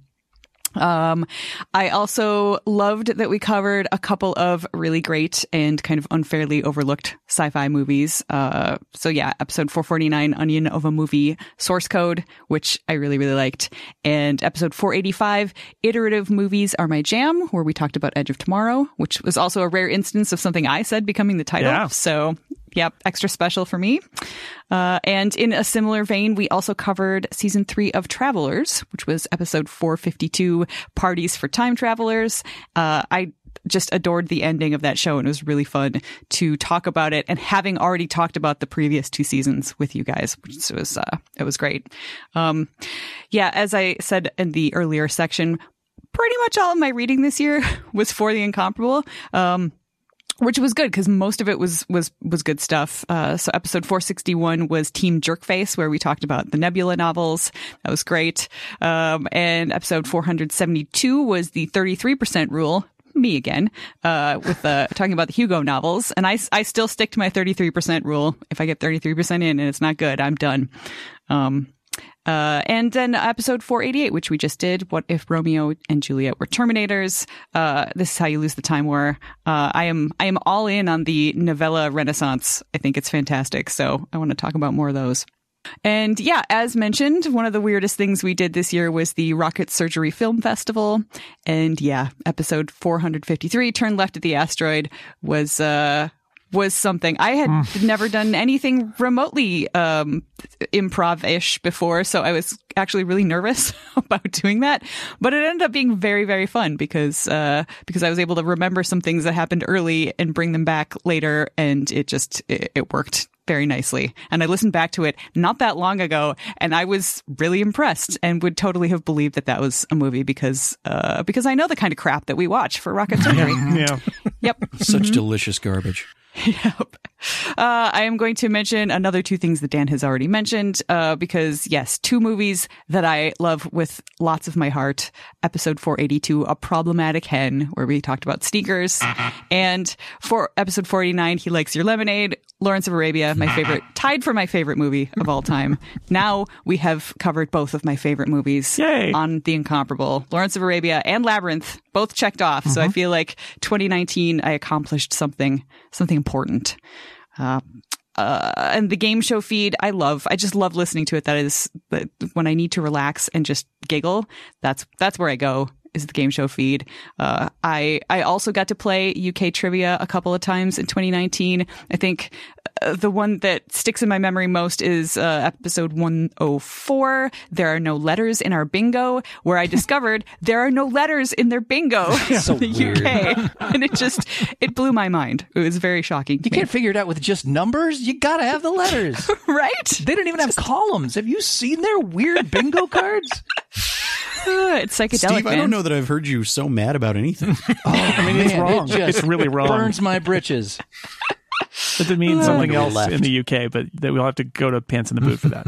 Those bridges were burned already. It's true. they were. They were.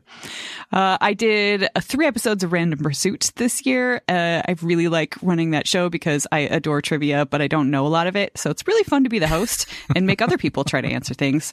Um, I think two of the episodes of Random Pursuit this year had some of my favorite titles of all time. Uh, episode 108 was I Hate People and Places. and episode 114 was I Believe in the Juicy Rooster. So, like, just, right? Speaking of burnt britches, Come on down to Monty's Juicy Rooster. Yep, yep. It was, it was a delight. Um, And I'm I'm the one Lazy- who hates people in places. By the way, that was mine. So You do. I'm proud. Sure Story do. checks out. Yep, they're the mm-hmm. worst. both of them. Uh, Lazy Doctor Who has continued to be lovely this year. We uh, we started out early with uh, the Dominators episode two, which is a Doctor Who episode from August of 1968. It was the first story of season six, and then we went all the way up to Terror of the Autons episode four, which is from 1971, which is the first story of season eight. So like two seasons of Doctor Who in one year at this rate, it will only take us another what like 20 years to get there. years. I think we're going to go faster this next year, though. Yeah, and the Better in seasons are shorter. 2020. by then the reflections from space of the episodes that have been destroyed will be on their way back, and you'll be That's able to true. when we'll have all those missing episodes back, it'll be great.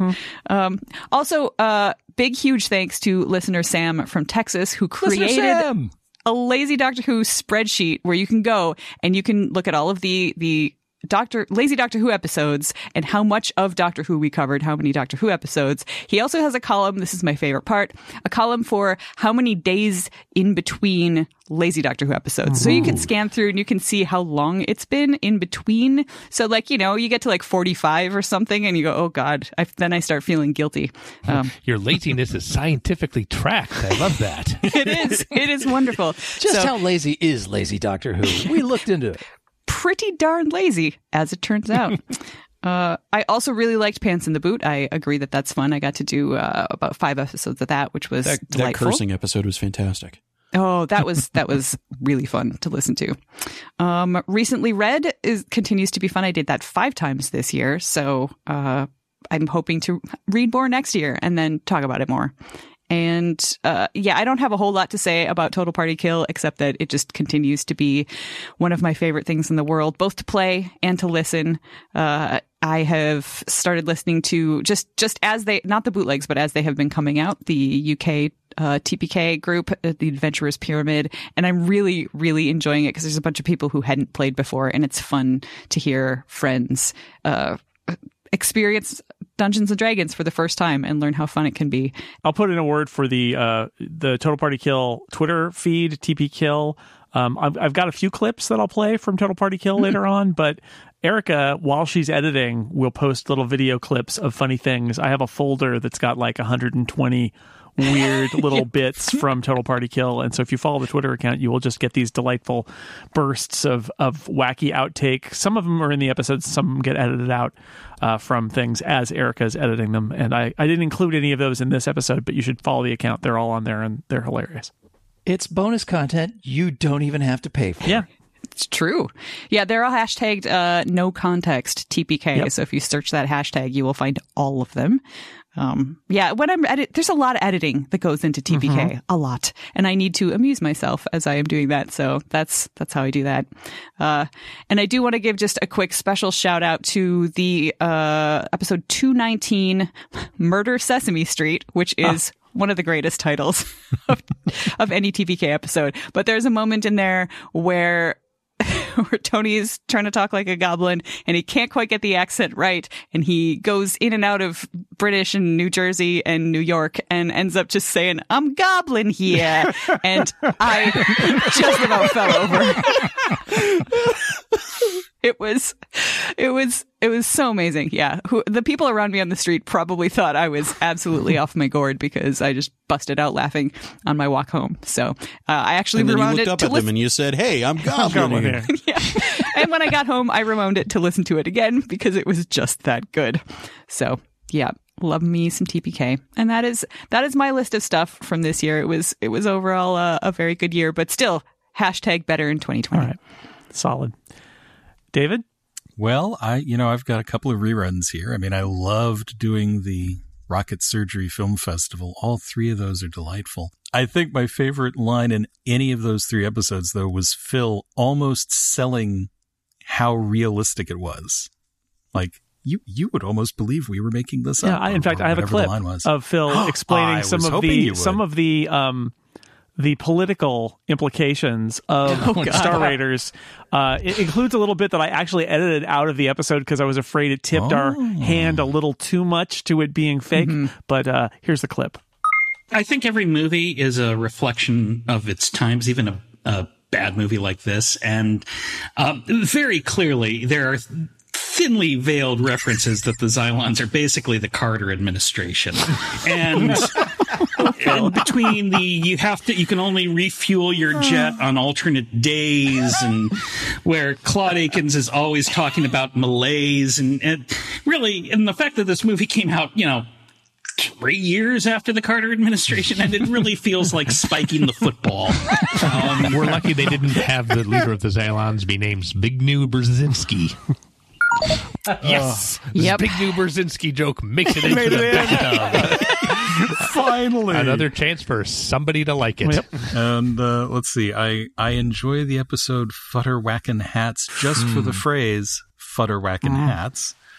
Um, I I I was so happy to get to do Batman sixty six because why would anyone do a podcast on Batman sixty six? But of course we would. Of course. Um, uh, one of my one of my favorite moments was early on this year. We did the uh, what was it, episode four forty one, the the book to series uh, predictions, Right.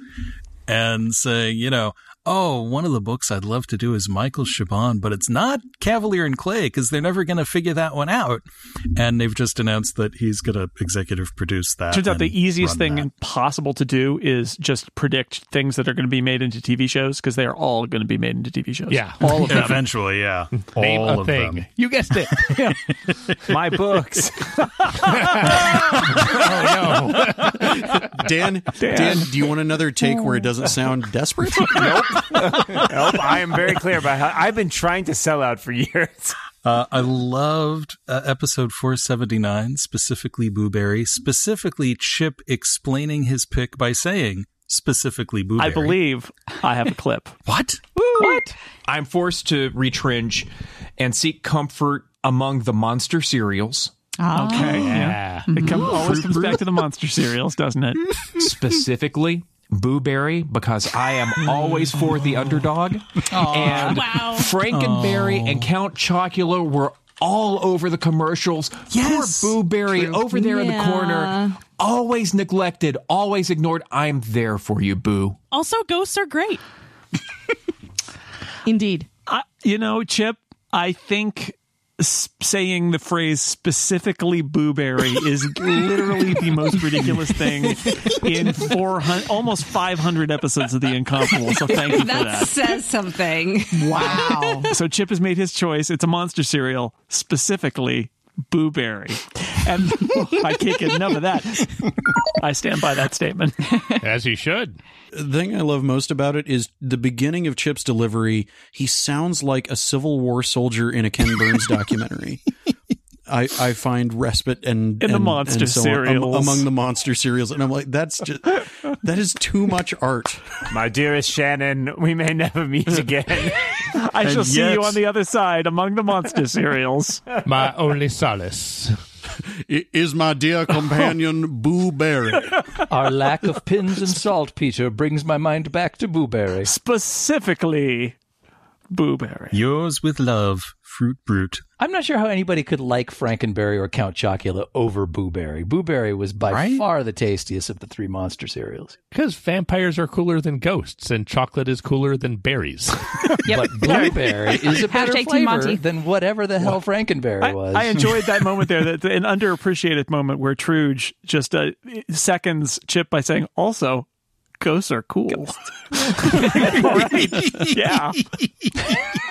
So, so Booberry is obviously a, a Booberry is obviously a pun on blueberry. Count Chocula, obviously choc chocolate. yes, yes. What is Frankenberry supposed to taste like? it's hot dog flavored. Frankenberry is the name Multiple of berries. Well, well, my friend, it, it tastes like rotting flesh. That's the thing. Nobody knows. Nobody has ever tasted Frankenberry. Interesting. Former Senator Al Franken. Ladies and gentlemen, Must be. can, can you tell I regret not being on the cereals round? Oh, we, yeah. Sorry. Oh. I didn't want to sound bitter. Bitter like Frankenberry. Steve? Oh, who me? Yeah, you. Oh, it's my turn. Hooray. Uh, I wasn't on a ton of episodes this year, so there won't be that many things that I can talk about, which is great because I was listening to some old clip shows recently, and there's one episode where it's like 45 freaking minutes of me yammering on about things. So thank God the listeners do all the hard work of picking out clips now. That's so right. We, so I don't have to shout at myself five years later when I listen to this clip show. Uh, so let's start with episode 444 Why People Don't Like Musicals. That was our old movie club on A Hard Day's Night and Gold Diggers of 1933. Um, it was fun talking about Hard Day's Night, which of course is an old favorite. But um, at, at the time, my verdict on Gold Diggers of 1933 was that I wasn't sure what I thought because it was so dang weird Yeah. and foreign country to me. Um, but while re-listening to the episode a week or so ago, I realized I kind of really wanted to watch it again. It's the best of the Gold Diggers movies, which well. there are more of than you think. and and and and by best the degree to which it is the best uh it, the distance between it and the next best is a very long distance I love those nonsensical early musicals where they don't know what they're doing. They just shove vaudeville guys in. I'm, Yeah. I know I said that several times during that episode, but I really do. I wanted to spend more time with Fuffy and Jay, what's his name, and uh, Yep. I wanted to watch Sounds more right. weird, weird pre-code musicals to boot. So I, I want to queue up Forty Second Street and Footlight Parade, and uh, so I guess in the end I enjoyed it I quite guess a so. bit. Oh, Footlight Parade's good. Now, Steve, you you just mentioned an episode and you mentioned its title, and I want to let you uh, in on something that happens behind the scenes here at the Incomparable, which is at this point you're so much inside my head that every time I'm choosing the title for an episode, I'm thinking, how will this sound if Steve mentions it in the clip show at the end of the year? no pressure. I feel all the pressure, all of it. You feel that way about every episode? Yeah.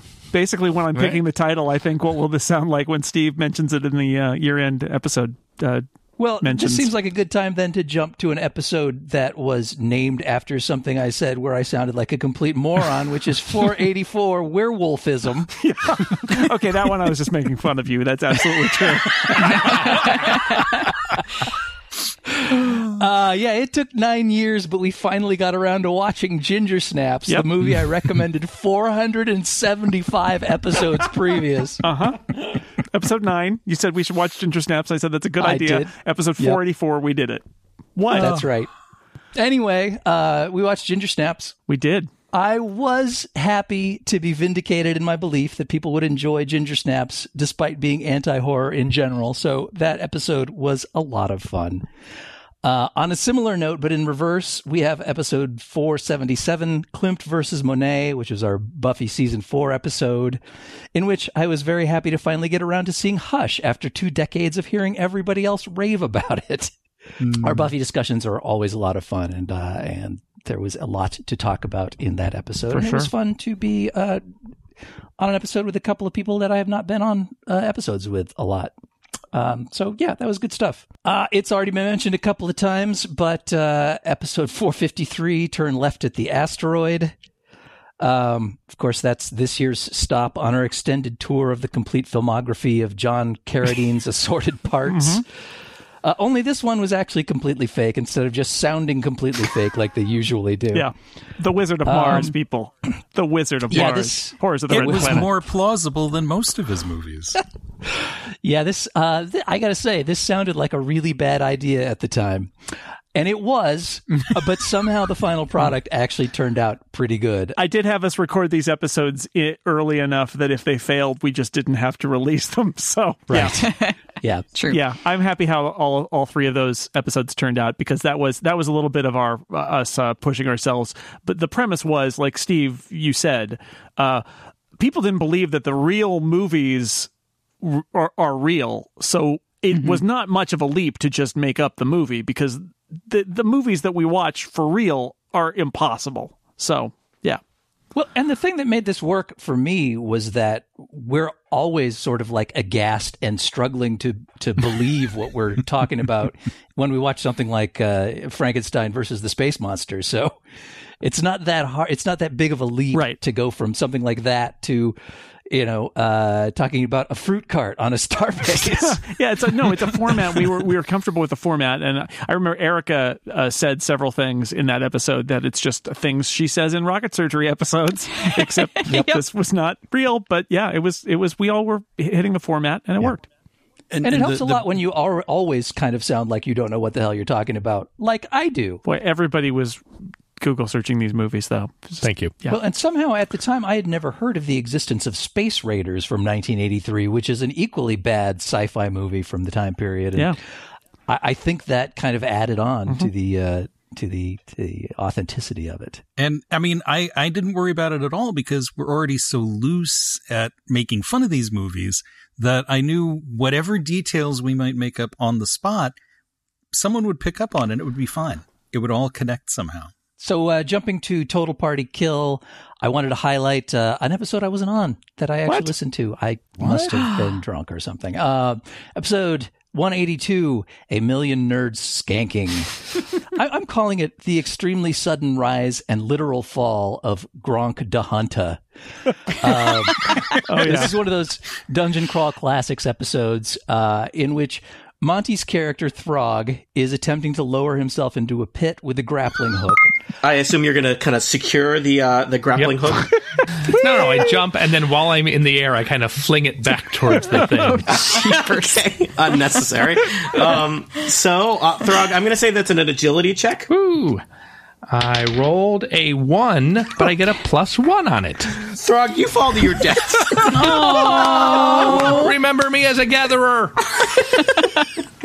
Throg, I'm sorry. That that seems harsh, but you literally rolled a one, and I, you know, if you had not jumped before you had thrown it, I feel like that would have that would have helped. So as as we take a moment to remember Throg, somebody brave with a tear in their eye steps forth from the tribe to join the group. Throg was my brother. I am Gronk, Gronk the Hunter. I am significantly stupider than my brother Throg. Oh dear. Oh. but I am a hunter. I have a backpack, and I have a spear. I feel like Throg would want you to, No. to Yeah. to succeed where he failed. No problem. Yes. Ooh. Well, I have a plus two, which makes that a three. Oh, I'm crying a little. Monty, I don't know if you actually rolled a one at that moment. I'm But certain your I did. secret is safe with me if you just decided that rolling a one was exactly the right move. Because it was one of the funniest great. things I'd heard in a long time. Yep. Um, also in TPK, just wanted to throw out a shout out to uh, uh, the second half of the second half of Shocktober. Um, really great stuff. It was very fun again this year with the whole Scooby Doo thing, and uh, I recommend people check it out. And like Erica, I also have been surprisingly smitten with TPK UK, um, the Adventurers Pyramid, as they call it. Um, because it is really delightful to hear level one characters, which I don't think I've ever played a level one character in all of my years. Um, but also players who haven't played D and D before, the the enjoyment they're having is uh, is is tangible. So it's a lot of fun, and and uh, I think Sunless Citadel Citadel's a good adventure for that because it's a good sort of starter thing, and it, it, all works together. It's it's I find it enchanting. I will say Nice. that. Here, here. Uh, a couple of quick, quick mentions for the game show feed. Um, again, episode 108. I hate people in places. Again, this was our Galley Trivia 2 non Galley edition episode. And really, the only reason I mention it is because I really enjoy the somewhat unhinged giggling with which Jason greets the question which sitcom did Mr. Peepers replace? Steven, which sitcom did Mr. Peepers replace? Which sitcom did Mr. Peepers replaced. Wow. Uh, it's good stuff. It's the weirdest question ever. It's the weirdest laughter ever. Okay. It really. D- do you remember the answer? I don't. Nope. Uh, Doc Doc Doc Corkle, I believe. is the correct yes, answer. actually. Yeah. And I'm glad I re-listened to that episode because I had forgotten that Jason suggested that uh, sitcoms that lasted like a week would make good low definition uh, categories. So, got to remember that. Um, oh, uh, low definition. In last year's clip show, I mentioned that we only did three low definition episodes and announced that that was ridiculous. So this year we did two. Yep. both very good episodes. Uh, It takes a long time to make episodes of that quality. It does. I mean, they have to be artisanally crafted and, and all of that. Uh, and uh, I think two of our naughtiest episodes too.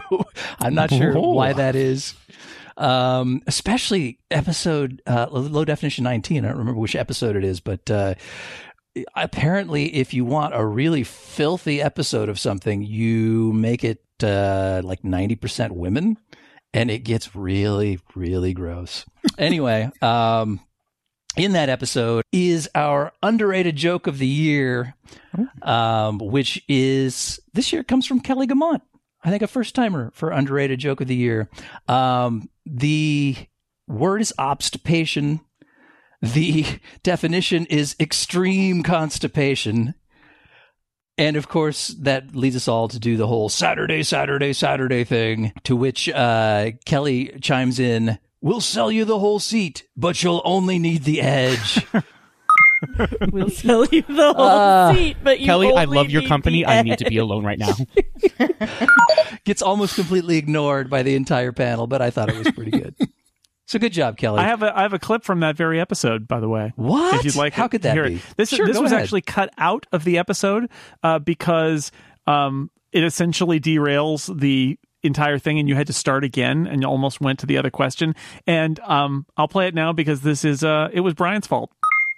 Anaptyxis.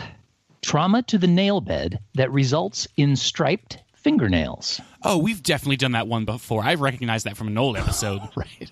Shoot. that was a joke. That was completely a joke. I was like, Are you serious? Oh my gosh, I don't remember hearing that one. Oh no. Oh. Hold on. All right. Well, moving on to round five. Wait, that was a joke, Tiff. That was a joke. I'm so sorry. I picked a random one and said that. I like that one too, Brian. it was a good one. oh, you're a shapely buttocks, Brian. I'm so sorry. Oh my god. God. no, no harm, no harm, no foul. Well, I mean, you, you kind of did make harm and foul, but that's all right. I, I will reread the ones that I've already read at some point, but they will be in different spots. You ready? Wait, no. Poor Brian. I know he's suffering over there, but I think it's okay, Brian. It's okay, Brian. For real One. this time. Thank you to Stephen Schapansky for uh, taking care of Brian and not God. embarrassing him by uh, editing that out of that episode. I would not want to edit that podcast. Thank you, Jason, Yeah. for embarrassing my friend Brian Hamilton by including it now. Oh, he feels bad when he lies to people. That's adorable. Yeah. You see, people, what you're missing out with by not subscribing to uh, the Incomparable and getting to listen to all the bootlegs. For for a couple of weeks, I I tried this thing where I would occasionally randomly tell people congratulations just to see what what they would say. Um, and uh, I told that to a co- coworker, and she said, "How did you know I was pregnant?" and then I stopped doing that. So Brian, let this be a lesson to you. Oh, wow. That's a good one. And uh, speaking of I'm Goblin here, low definition 20. God. Again, this is bootleg only material, so if you're not an Incomparable member, maybe you should rectify that so you can This enjoy episode this of The Incomparable content. is brought to you by the Incomparable membership. I just enjoy us doing our beat poetry when we read through all of our past answers. Oh. So uh, that's a pretty good moment. Anal cleft, an itch that cannot be reached, like sweet potatoes. a horse grave, full of sand. Traveling headache. A person who is unable to tell when someone cannot hear them. Blue milk pudding. Pork pie. But a yes, chamber pot come with marshmallows. Those aren't pillows. A caboose. Moons of ball soup. Moons of ball soup. That's just like I just picture the one guy starts clapping in the back, and then everybody starts clapping. That's Why do yams leak? A purification ritual performed by Zen Buddhist monks. Surprisingly moist. you win. That was the best. That was the best. It's good stuff. I feel like we may have done that on a previous episode as well, but I it think so. Made me laugh. Anywho, It always Oh, works. and uh, one last thing, episode 440 of the main show. Full disclosure. You know, after the horrible mistake we made with Zoom and Enhance last year, I guess the Skeletor clip loop is back on. It's apparently inevitable, so I'm just going to lean into it. Bring on that sweet Skeletor apocalypse, I say. So, I pick the clip from last year's clip show of me picking out previously unnoticed details in a clip of me picking on Jason for picking up his recycling while listening to Jonathan Mann picking his guitar while singing about me picking listener Ben, picking listener Etienne, picking me, picking me, picking listeners Lori, Janice, and Chad, picking me, picking Skeletor. Steve, no. Well, I'm not playing it. What? We're not going to have Thank to God. hear it this Nope, year? nope, yeah, I'm not going to make you all hear it this year. No. Thank God. Well, that was great, Steve. Thanks, Monty. it's your turn. How do you follow that? Well, I was going to talk about episode 453, Turn Left at the Asteroid, but it turns out almost everybody else from that episode is on this episode. And uh, There it is. they also liked it. I liked it a lot. I thought that was fun. Yeah. I thought it was a fun thing to do, and I liked listening to it after. Over on the game show feed, uh, sometimes we play Fiasco, which is kind of a game and kind of just improv. And I really liked Cicero Holmes's performance as G.E.N.E. dot on the Michelangelo of Space Alpaca Raising. Thought he was great there, and I thought that was a really fun thing. Uh, I really liked the Random Trek RPG that we did, members only. Um, I will just say my character is a Vulcan, but he has the soul of a Duke of Hazzard, and I have a lot of fun. There's not that much opportunity to drive like a Duke of Hazzard in Star Trek, so I do it whenever possible. Mm-hmm. I've never thought about the singular of Dukes of Hazzard. we got to the end of the Game of Thrones, which we were covering for TV. I did not quite make it to the end of the series, but like many I- characters in the show, Monty. Really, Yeah, like many Yes. I want to honor the end of the Game of Thrones podcast that is part of our TV podcast. Right. I did not make it to the end, but I was there for a lot of it, and it is bittersweet to see it end, even if it eventually comes back when we somehow have time to cover the seasons we skipped. Uh, partly because the Game of Thrones sub podcast is the only sub podcast of our TV podcast that I've ever been on, except for somehow one episode of a Doctor Who podcast, it says here. Yeah. that I have no memory of doing.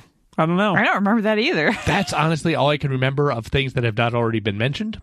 Okay, I will play a bunch of clips now, but before I do, I'll just say yes. Uh, I, oh, yes, and uh, I really liked the um, the time loop movies, Source Code and Edge of Tomorrow. I'm already compiling a list of other kind of like not quite as uh, well known as they should be movies uh, to do some more next year. Uh, I enjoyed doing all the Spider Man stuff. The Rocket Surgery Improv was a lot of fun. And we did, I feel like, some very particularly ridiculous drafts, which I'm proud of. I also want to put a shout out to listener Diane, who uh, discovered our podcast last year in 2019, started listening from the beginning, and was tweeting about how she was discovering things we said like seven years ago and found them amazing. uh, so And thank, come true. Thank you. Yes, thank you to listener Diane. Uh, are some clips sent in by uh, listeners. Uh, listener, starting with the main show, listener Joe sent in this clip in which a uh, a panelist is booed by other panelists for reasons that will become apparent. Dan, your choice. Uh, so I played a little bit of a risk here, which is I actually left the leader of my team till my very last pick. But I knew this would be safe. Um, but is when you're looking for a leader, you're looking for someone who is tried and tested in the leadership position, who's maybe got some tactical expertise, some you know strategic know-how. And frankly, you know, as much as I hate to admit it, is a wet blanket because that's the kind of person that you need sometimes in charge of a team. Oh, oh, so no, no, no, Dan, don't. no. Dan, we almost made it through the whole episode. Don't. I'm so sorry, but I I, No, I no. need I need Cyclops. Which, which disappointing Scott did you It's get? It's all gonna come together. Oh, Dan. Hey, no one came into this saying just pick your favorite X Men. Listen, Okay, I'm not saying defend your choice, but I am saying defend your choice. What are you doing, Dan? I knew exactly what the Yeah. clip was before you played it. Yeah, Merlin's trying to bargain Dan out of picking Cyclops in the X Men draft, but uh, to no avail. So that draft was so fun. Congratulations, Dan. Oh, thanks. Yeah. You've got Cyclops. I hope you like it. By the way, Jason, how did you know Dan was pregnant? Hang on, th- that's my new uh, title pick for this episode. Uh, this is a, a not not necessarily an underappreciated joke, but a really good joke. Maybe my favorite uh, favorite joke. I feel like this is a professional comedian level uh, setup of a joke that we accidentally found that Jean MacDonald accidentally found uh, in our Jaws episode. That it makes me laugh, and listener Stewart uh, sent this one in. One of the things I liked about the lead up to this scene was the showing not one, but two huge ferry boats with people disembarking. And all I could think was, did the shark order like takeout? And yeah. so many more people than than you were were supposed to be there. It was like a big smorgasbord. You know, if I were directing this movie, I cut to the shark at that point, rubbing his fins together, going, "Oh boy, oh, this is gonna be good." Oh, the takeout. it's like you order some fairies in. It's great. The Love timing is so patient and so absolutely perfect. It's it's really good. Send more tourists. uh, listener Dan sent this in from our Spider-Man Two episode. Oh, listener me, and uh, not it's not you, different different Dan. There's we had listener named- Joe Steele earlier. Did you now we have know that listener Dan Moore? Other people are also named Dan, and this is this is uh, they described this listener Dan as a uh, like almost like a mini robot or not episode. Uh, inside a Spider-Man 2 episode because there was a particularly stupid detail of this movie that drove me crazy.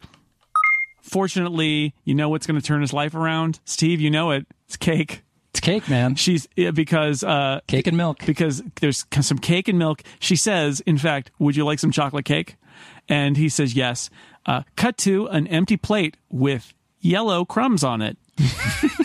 which which amounts to exactly nothing. The whole scene has no reason to exist. Does niece of Rentman think that if you have a yellow cake with chocolate frosting on it, it's a chocolate cake? Because I insist it is not. By the way, I'm officially changing my business cards to say niece of rent man. as my Rent, title. rent chocolate cake is not yellow. Rent man. Um, this is a uh, uh, listener, David, also not our David here, different listener, David. Um, sent this in saying that even though we talked about Into the Spider Verse in uh, 2018, it was after we recorded the clip show. It's true, so I'm going to allow this clip in which uh, I believe it's Tony uh, expresses surprise that any art could be created by Hollywood. I can't believe that it exists Yeah. and it exists as successfully as it is. It's I mean, so the, the speech bu- speech Ugh. bubbles for the internal monologues, the Yes. offset dot color printing dots. Like, there's just Oh, so yeah. much of this. Like, how The did they even like? Who let them the get away with this? You I- the dimensional glitching that starts Yeah. in the opening like studio logos. Yes, that moment. Like it just it just feels so cool and experimental that it's like, how did this get into a movie that we're allowed to see in theaters? isn't isn't there something about the big studio business that's supposed to crush these kinds of hopes and dreams? Good point. Solid point. um, let's move on to the game show. Uh, some nice listener submissions here, including uh, this episode was mentioned earlier. Uh, this involves uh, what I would. I, I've decided we might need a second definition for the term "lizzing," uh, and this is e- Exhibit A. Liz, what is catoptromancy? So once upon a time, there was a school called Hogwarts. And in that school, you had a teacher of divination who was uh, Professor Trelawney, who was played by Emma Thompson in some of the Harry Potter movies. And she did lots of sorts of divination, like she looked in teacups and stuff. stuff. But one of the sorts uh, that she didn't do is what we see in a 1930 something movie called Snow White that was based on This took a a grim fairy tale book published sometime in the 19th century, probably. Anyway, and that one, and that's got my second favourite Disney villain in it, the Evil Queen, who's amazing and is very, very scary in the Disney and she ride. told a story about and one of the things that she did, other than painting poison apples red, which really kind of indicates more poison to me than green anyway, um, is she looked in a mirror sometimes and she saw things there and her mirror would like chat back and tell her stuff. That is a form of divination that was not taught at Hogwarts, and that's Catrapocha Nancy. Your Honor. uh, overruled. I'm not quite sure what That she's was a doing there, fine moment. except what happened? Except lying, like multi-part bluff. bluff. She's yes anding herself the whole time. Yeah, it's just like a whole Wikipedia page fell out of that. But in the end, it didn't work, did it? Though I don't think I- so. I, seem to remember it did not. Well, that was a lot of uh, knowledge uh, that supplied by Liz Myles. So uh, let's go to something uh, that was really She's a dumb. real font of knowledge. A little really dumb from a low definition. Uh, what's this low definition? It's a dumb thing listener Aaron said and that uh, Steve said. I Well, think- if it's dumb, it's probably from low definition. yeah, and it's probably something Steve said. Here it, here it is. It's a new catchphrase. Alrighty, so why do yams? Is it a vegetable or is it a tuber? Oh no, the yam's the It's tuber. not a tuba. it's not a tuba.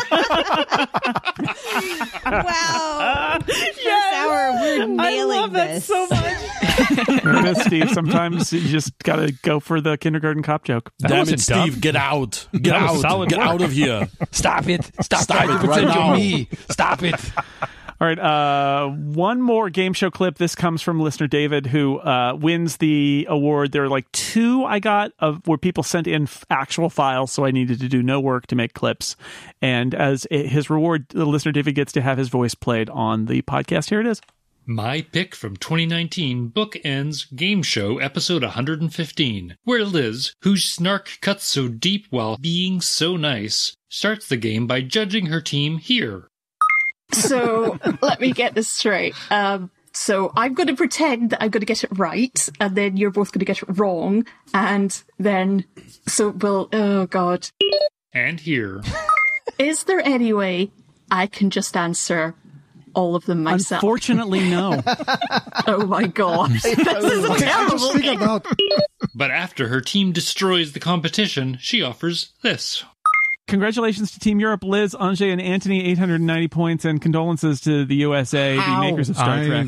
I, I blame the metric system. David um, Moises and Kathy, 195. I would like to apologise profusely for the small doubts I may have expressed in my team at the beginning of this episode. Yep. I was Small- wrong. You and me I was both foolish. deserve doubt. That's the third definition of lizzing, maybe. I don't know. Also, thank you to David for putting the sound effects into his clip. I'm still mm-hmm. still twitching from that. They're actual Oh. files, but they sound like clips to me.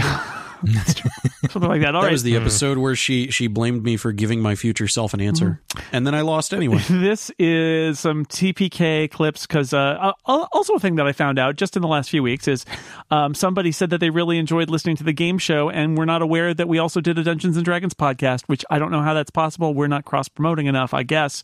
We do. It's called Total Party Kill. It comes out every week. Plus, there's the regular show which comes out every week, and the game show which comes out. ah, I don't know.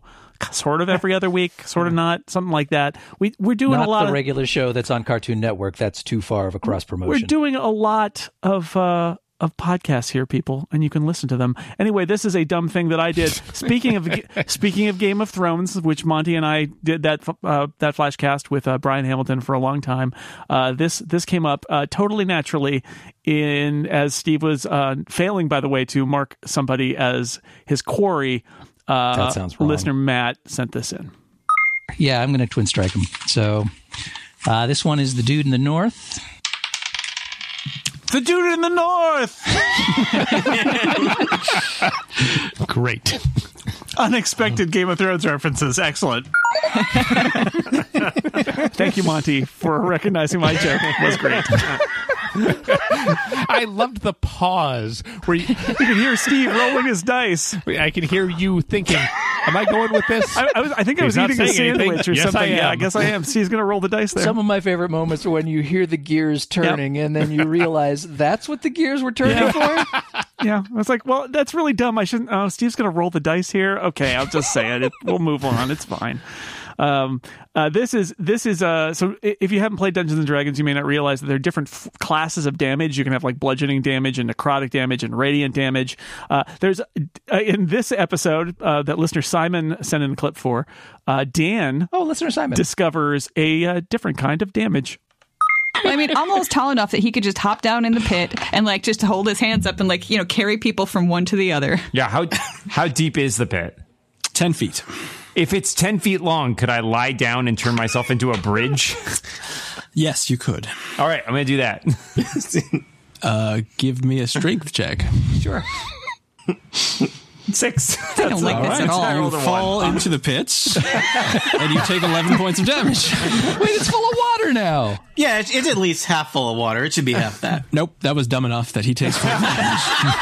I can't Hard argue. to argue with that. Fair. You've taken fair enough. Fair eleven enough. dumb damage, Omlaw. Tough but fair. Mm-hmm. Yeah, you land on your neck because of the stupid thing you were doing. There is no resistance to dumb damage. You just take it. It's true. It's true. Words to live by. I don't know. I thought that was a pretty great moment. Uh, playing playing the clip back, it's so clear that Tony and Erica, at the very least, are certain what's going to happen next, and they're proof right. That's amazing. Scott is a harsh taskmaster. In the in the Shocktober uh, episodes of TPK, uh, there was an ongoing story involving a uh, a ghost musician who needs to have uh, sheet music in order to play his complete piece, and then the uh, the players get a boon after that. And uh, they they did it. Uh, and our our friend uh, listener TM Trains uh, sent this uh, this clip in, listener TM Trains. uh, where something unexpected happened. You know, he's got to, it takes a couple attempts for him to arrange the sheet music in uh, the right order, but then once he's got it, he's got it. I can't work under these Thank God we found that ah. fourth sheet. Is all I have to say. Ah. it was really sort of found, foundering until it reached that last ah. stanza. Etude for organ and air horn. All right, I hate all of them. You all also receive the gift of music ability. I mean, the hills are alive with the gift of music. Blah.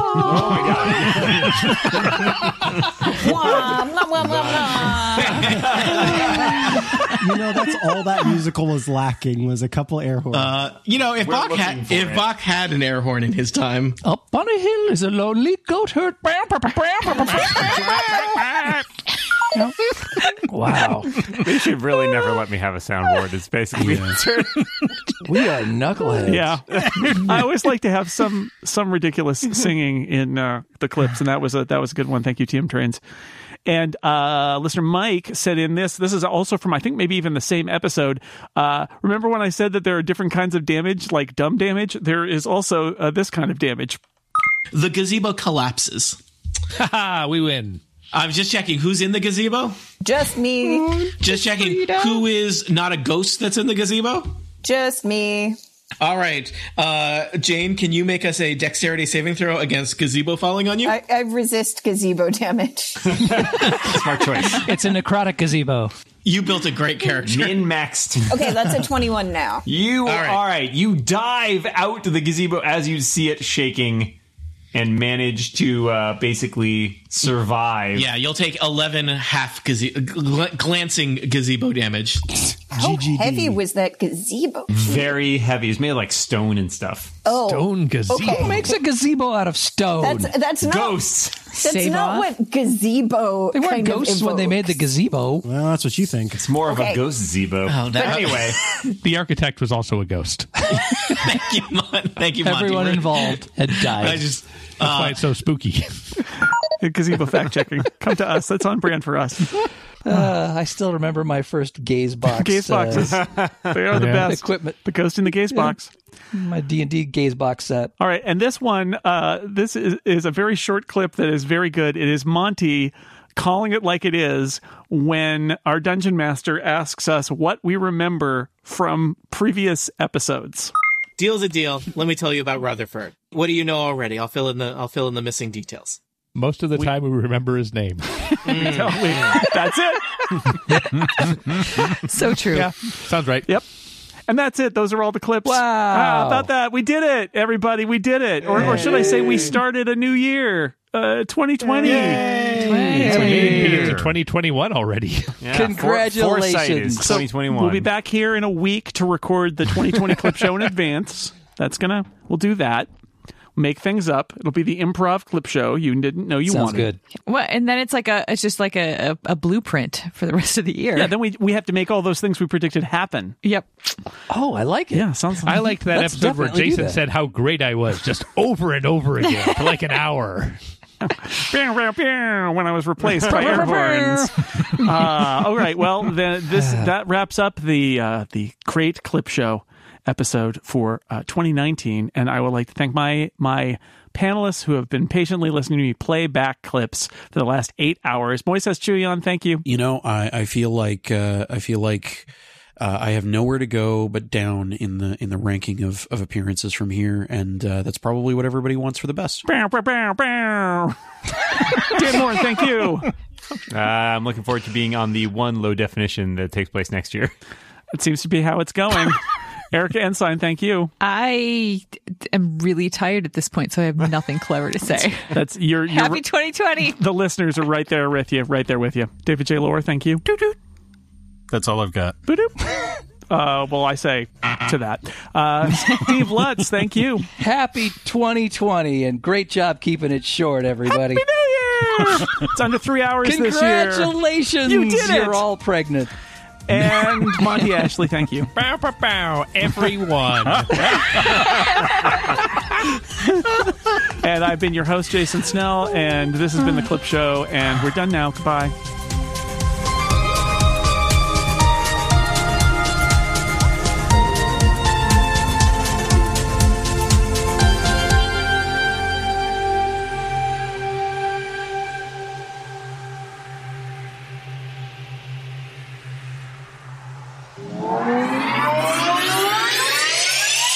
And uh, one last thing, episode 440 of the main show, full disclosure. You know, after the horrible mistake we made with Zoom and Enhance last year, I guess the Skeletor clip loop is back on.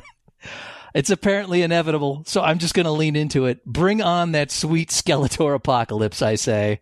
So I pick the clip from last year's clip show of me picking out previously unnoticed details in a clip of me picking on Jason for picking up his recycling while listening to Jonathan Mann picking his guitar while singing about me picking listener Ben, picking listener Etienne, picking me, picking me, picking listeners Lori, Janice, and Chad, picking me, picking Skeletor. Steve, no. Oh. Uh, this is from uh, episode 387. Good job, jerks. That's uh, that's actually last year's clip show episode. Huh. Jason, hey, you may recall that uh, that I asked you to play the clip from the previous year's clip show of you taking out your garbage. Uh huh. And uh, and you may also recall that we discussed some clear inefficiencies in the amount of time it takes you to deal with your recyclables. I've had a whole year now to think about it, and I, I would like to go over that clip again. I've come up with some strategies uh, vis-a-vis maximizing your recyclable sorting algorithm. Oh, good. And improving the efficiency of your disposal technique. Um, I've also taken the liberty of bringing up a satellite map of your house. I think if you listen again, I'll be able to identify an optimized route that uh, that might save you some man hours week to week. So, uh, uh, yeah, let's go ahead and hear that clip again. all right. This actually isn't so much a favorite moment as I just have some questions about it. and then it's actually at the end of the episode, Jason takes out his recycling. I'm gonna take out the recycling. Hey, Overcast, play last year's clip show. It- It's interesting that you start a, a show for the the very brief experience of taking the recycling out. You don't know how far the recycling goes. I, I say I say brief, but this goes on for a long time. Do they make you sort your recyclables alphabetically in Marin? Do you like that clip just because you wanted to heckle it while it happened? Because I like this new model. Seriously, though, there's a lot. There's a lot of recycling going on here. I thought Steve maybe is all this like, was get with get with the single streamer bus, Jason. Well, he's also he's having to separate out all the stuff that nobody I gotta else take it out into the side yard, and then I gotta open the gate, and I gotta roll it across the front Ah. lawn and put it in the street. So you're saying some people thought the episode was over and didn't listen to all of this? It's true. Are you taking out the recycling right now? I thought maybe this was the day after the beer episode, but I'm not hearing any bottles and cans here. Oh,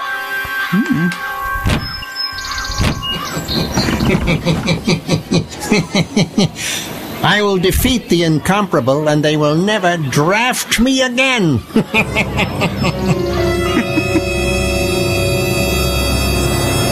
oh, that's weird. Is that is that your neighbor? Uh, no, I'm not quite sure. Yeah.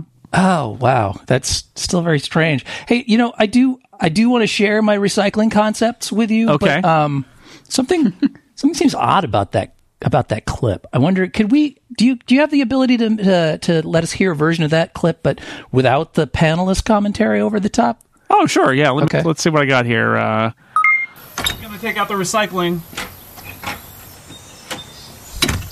Hey, Overcast, play last year's clip show.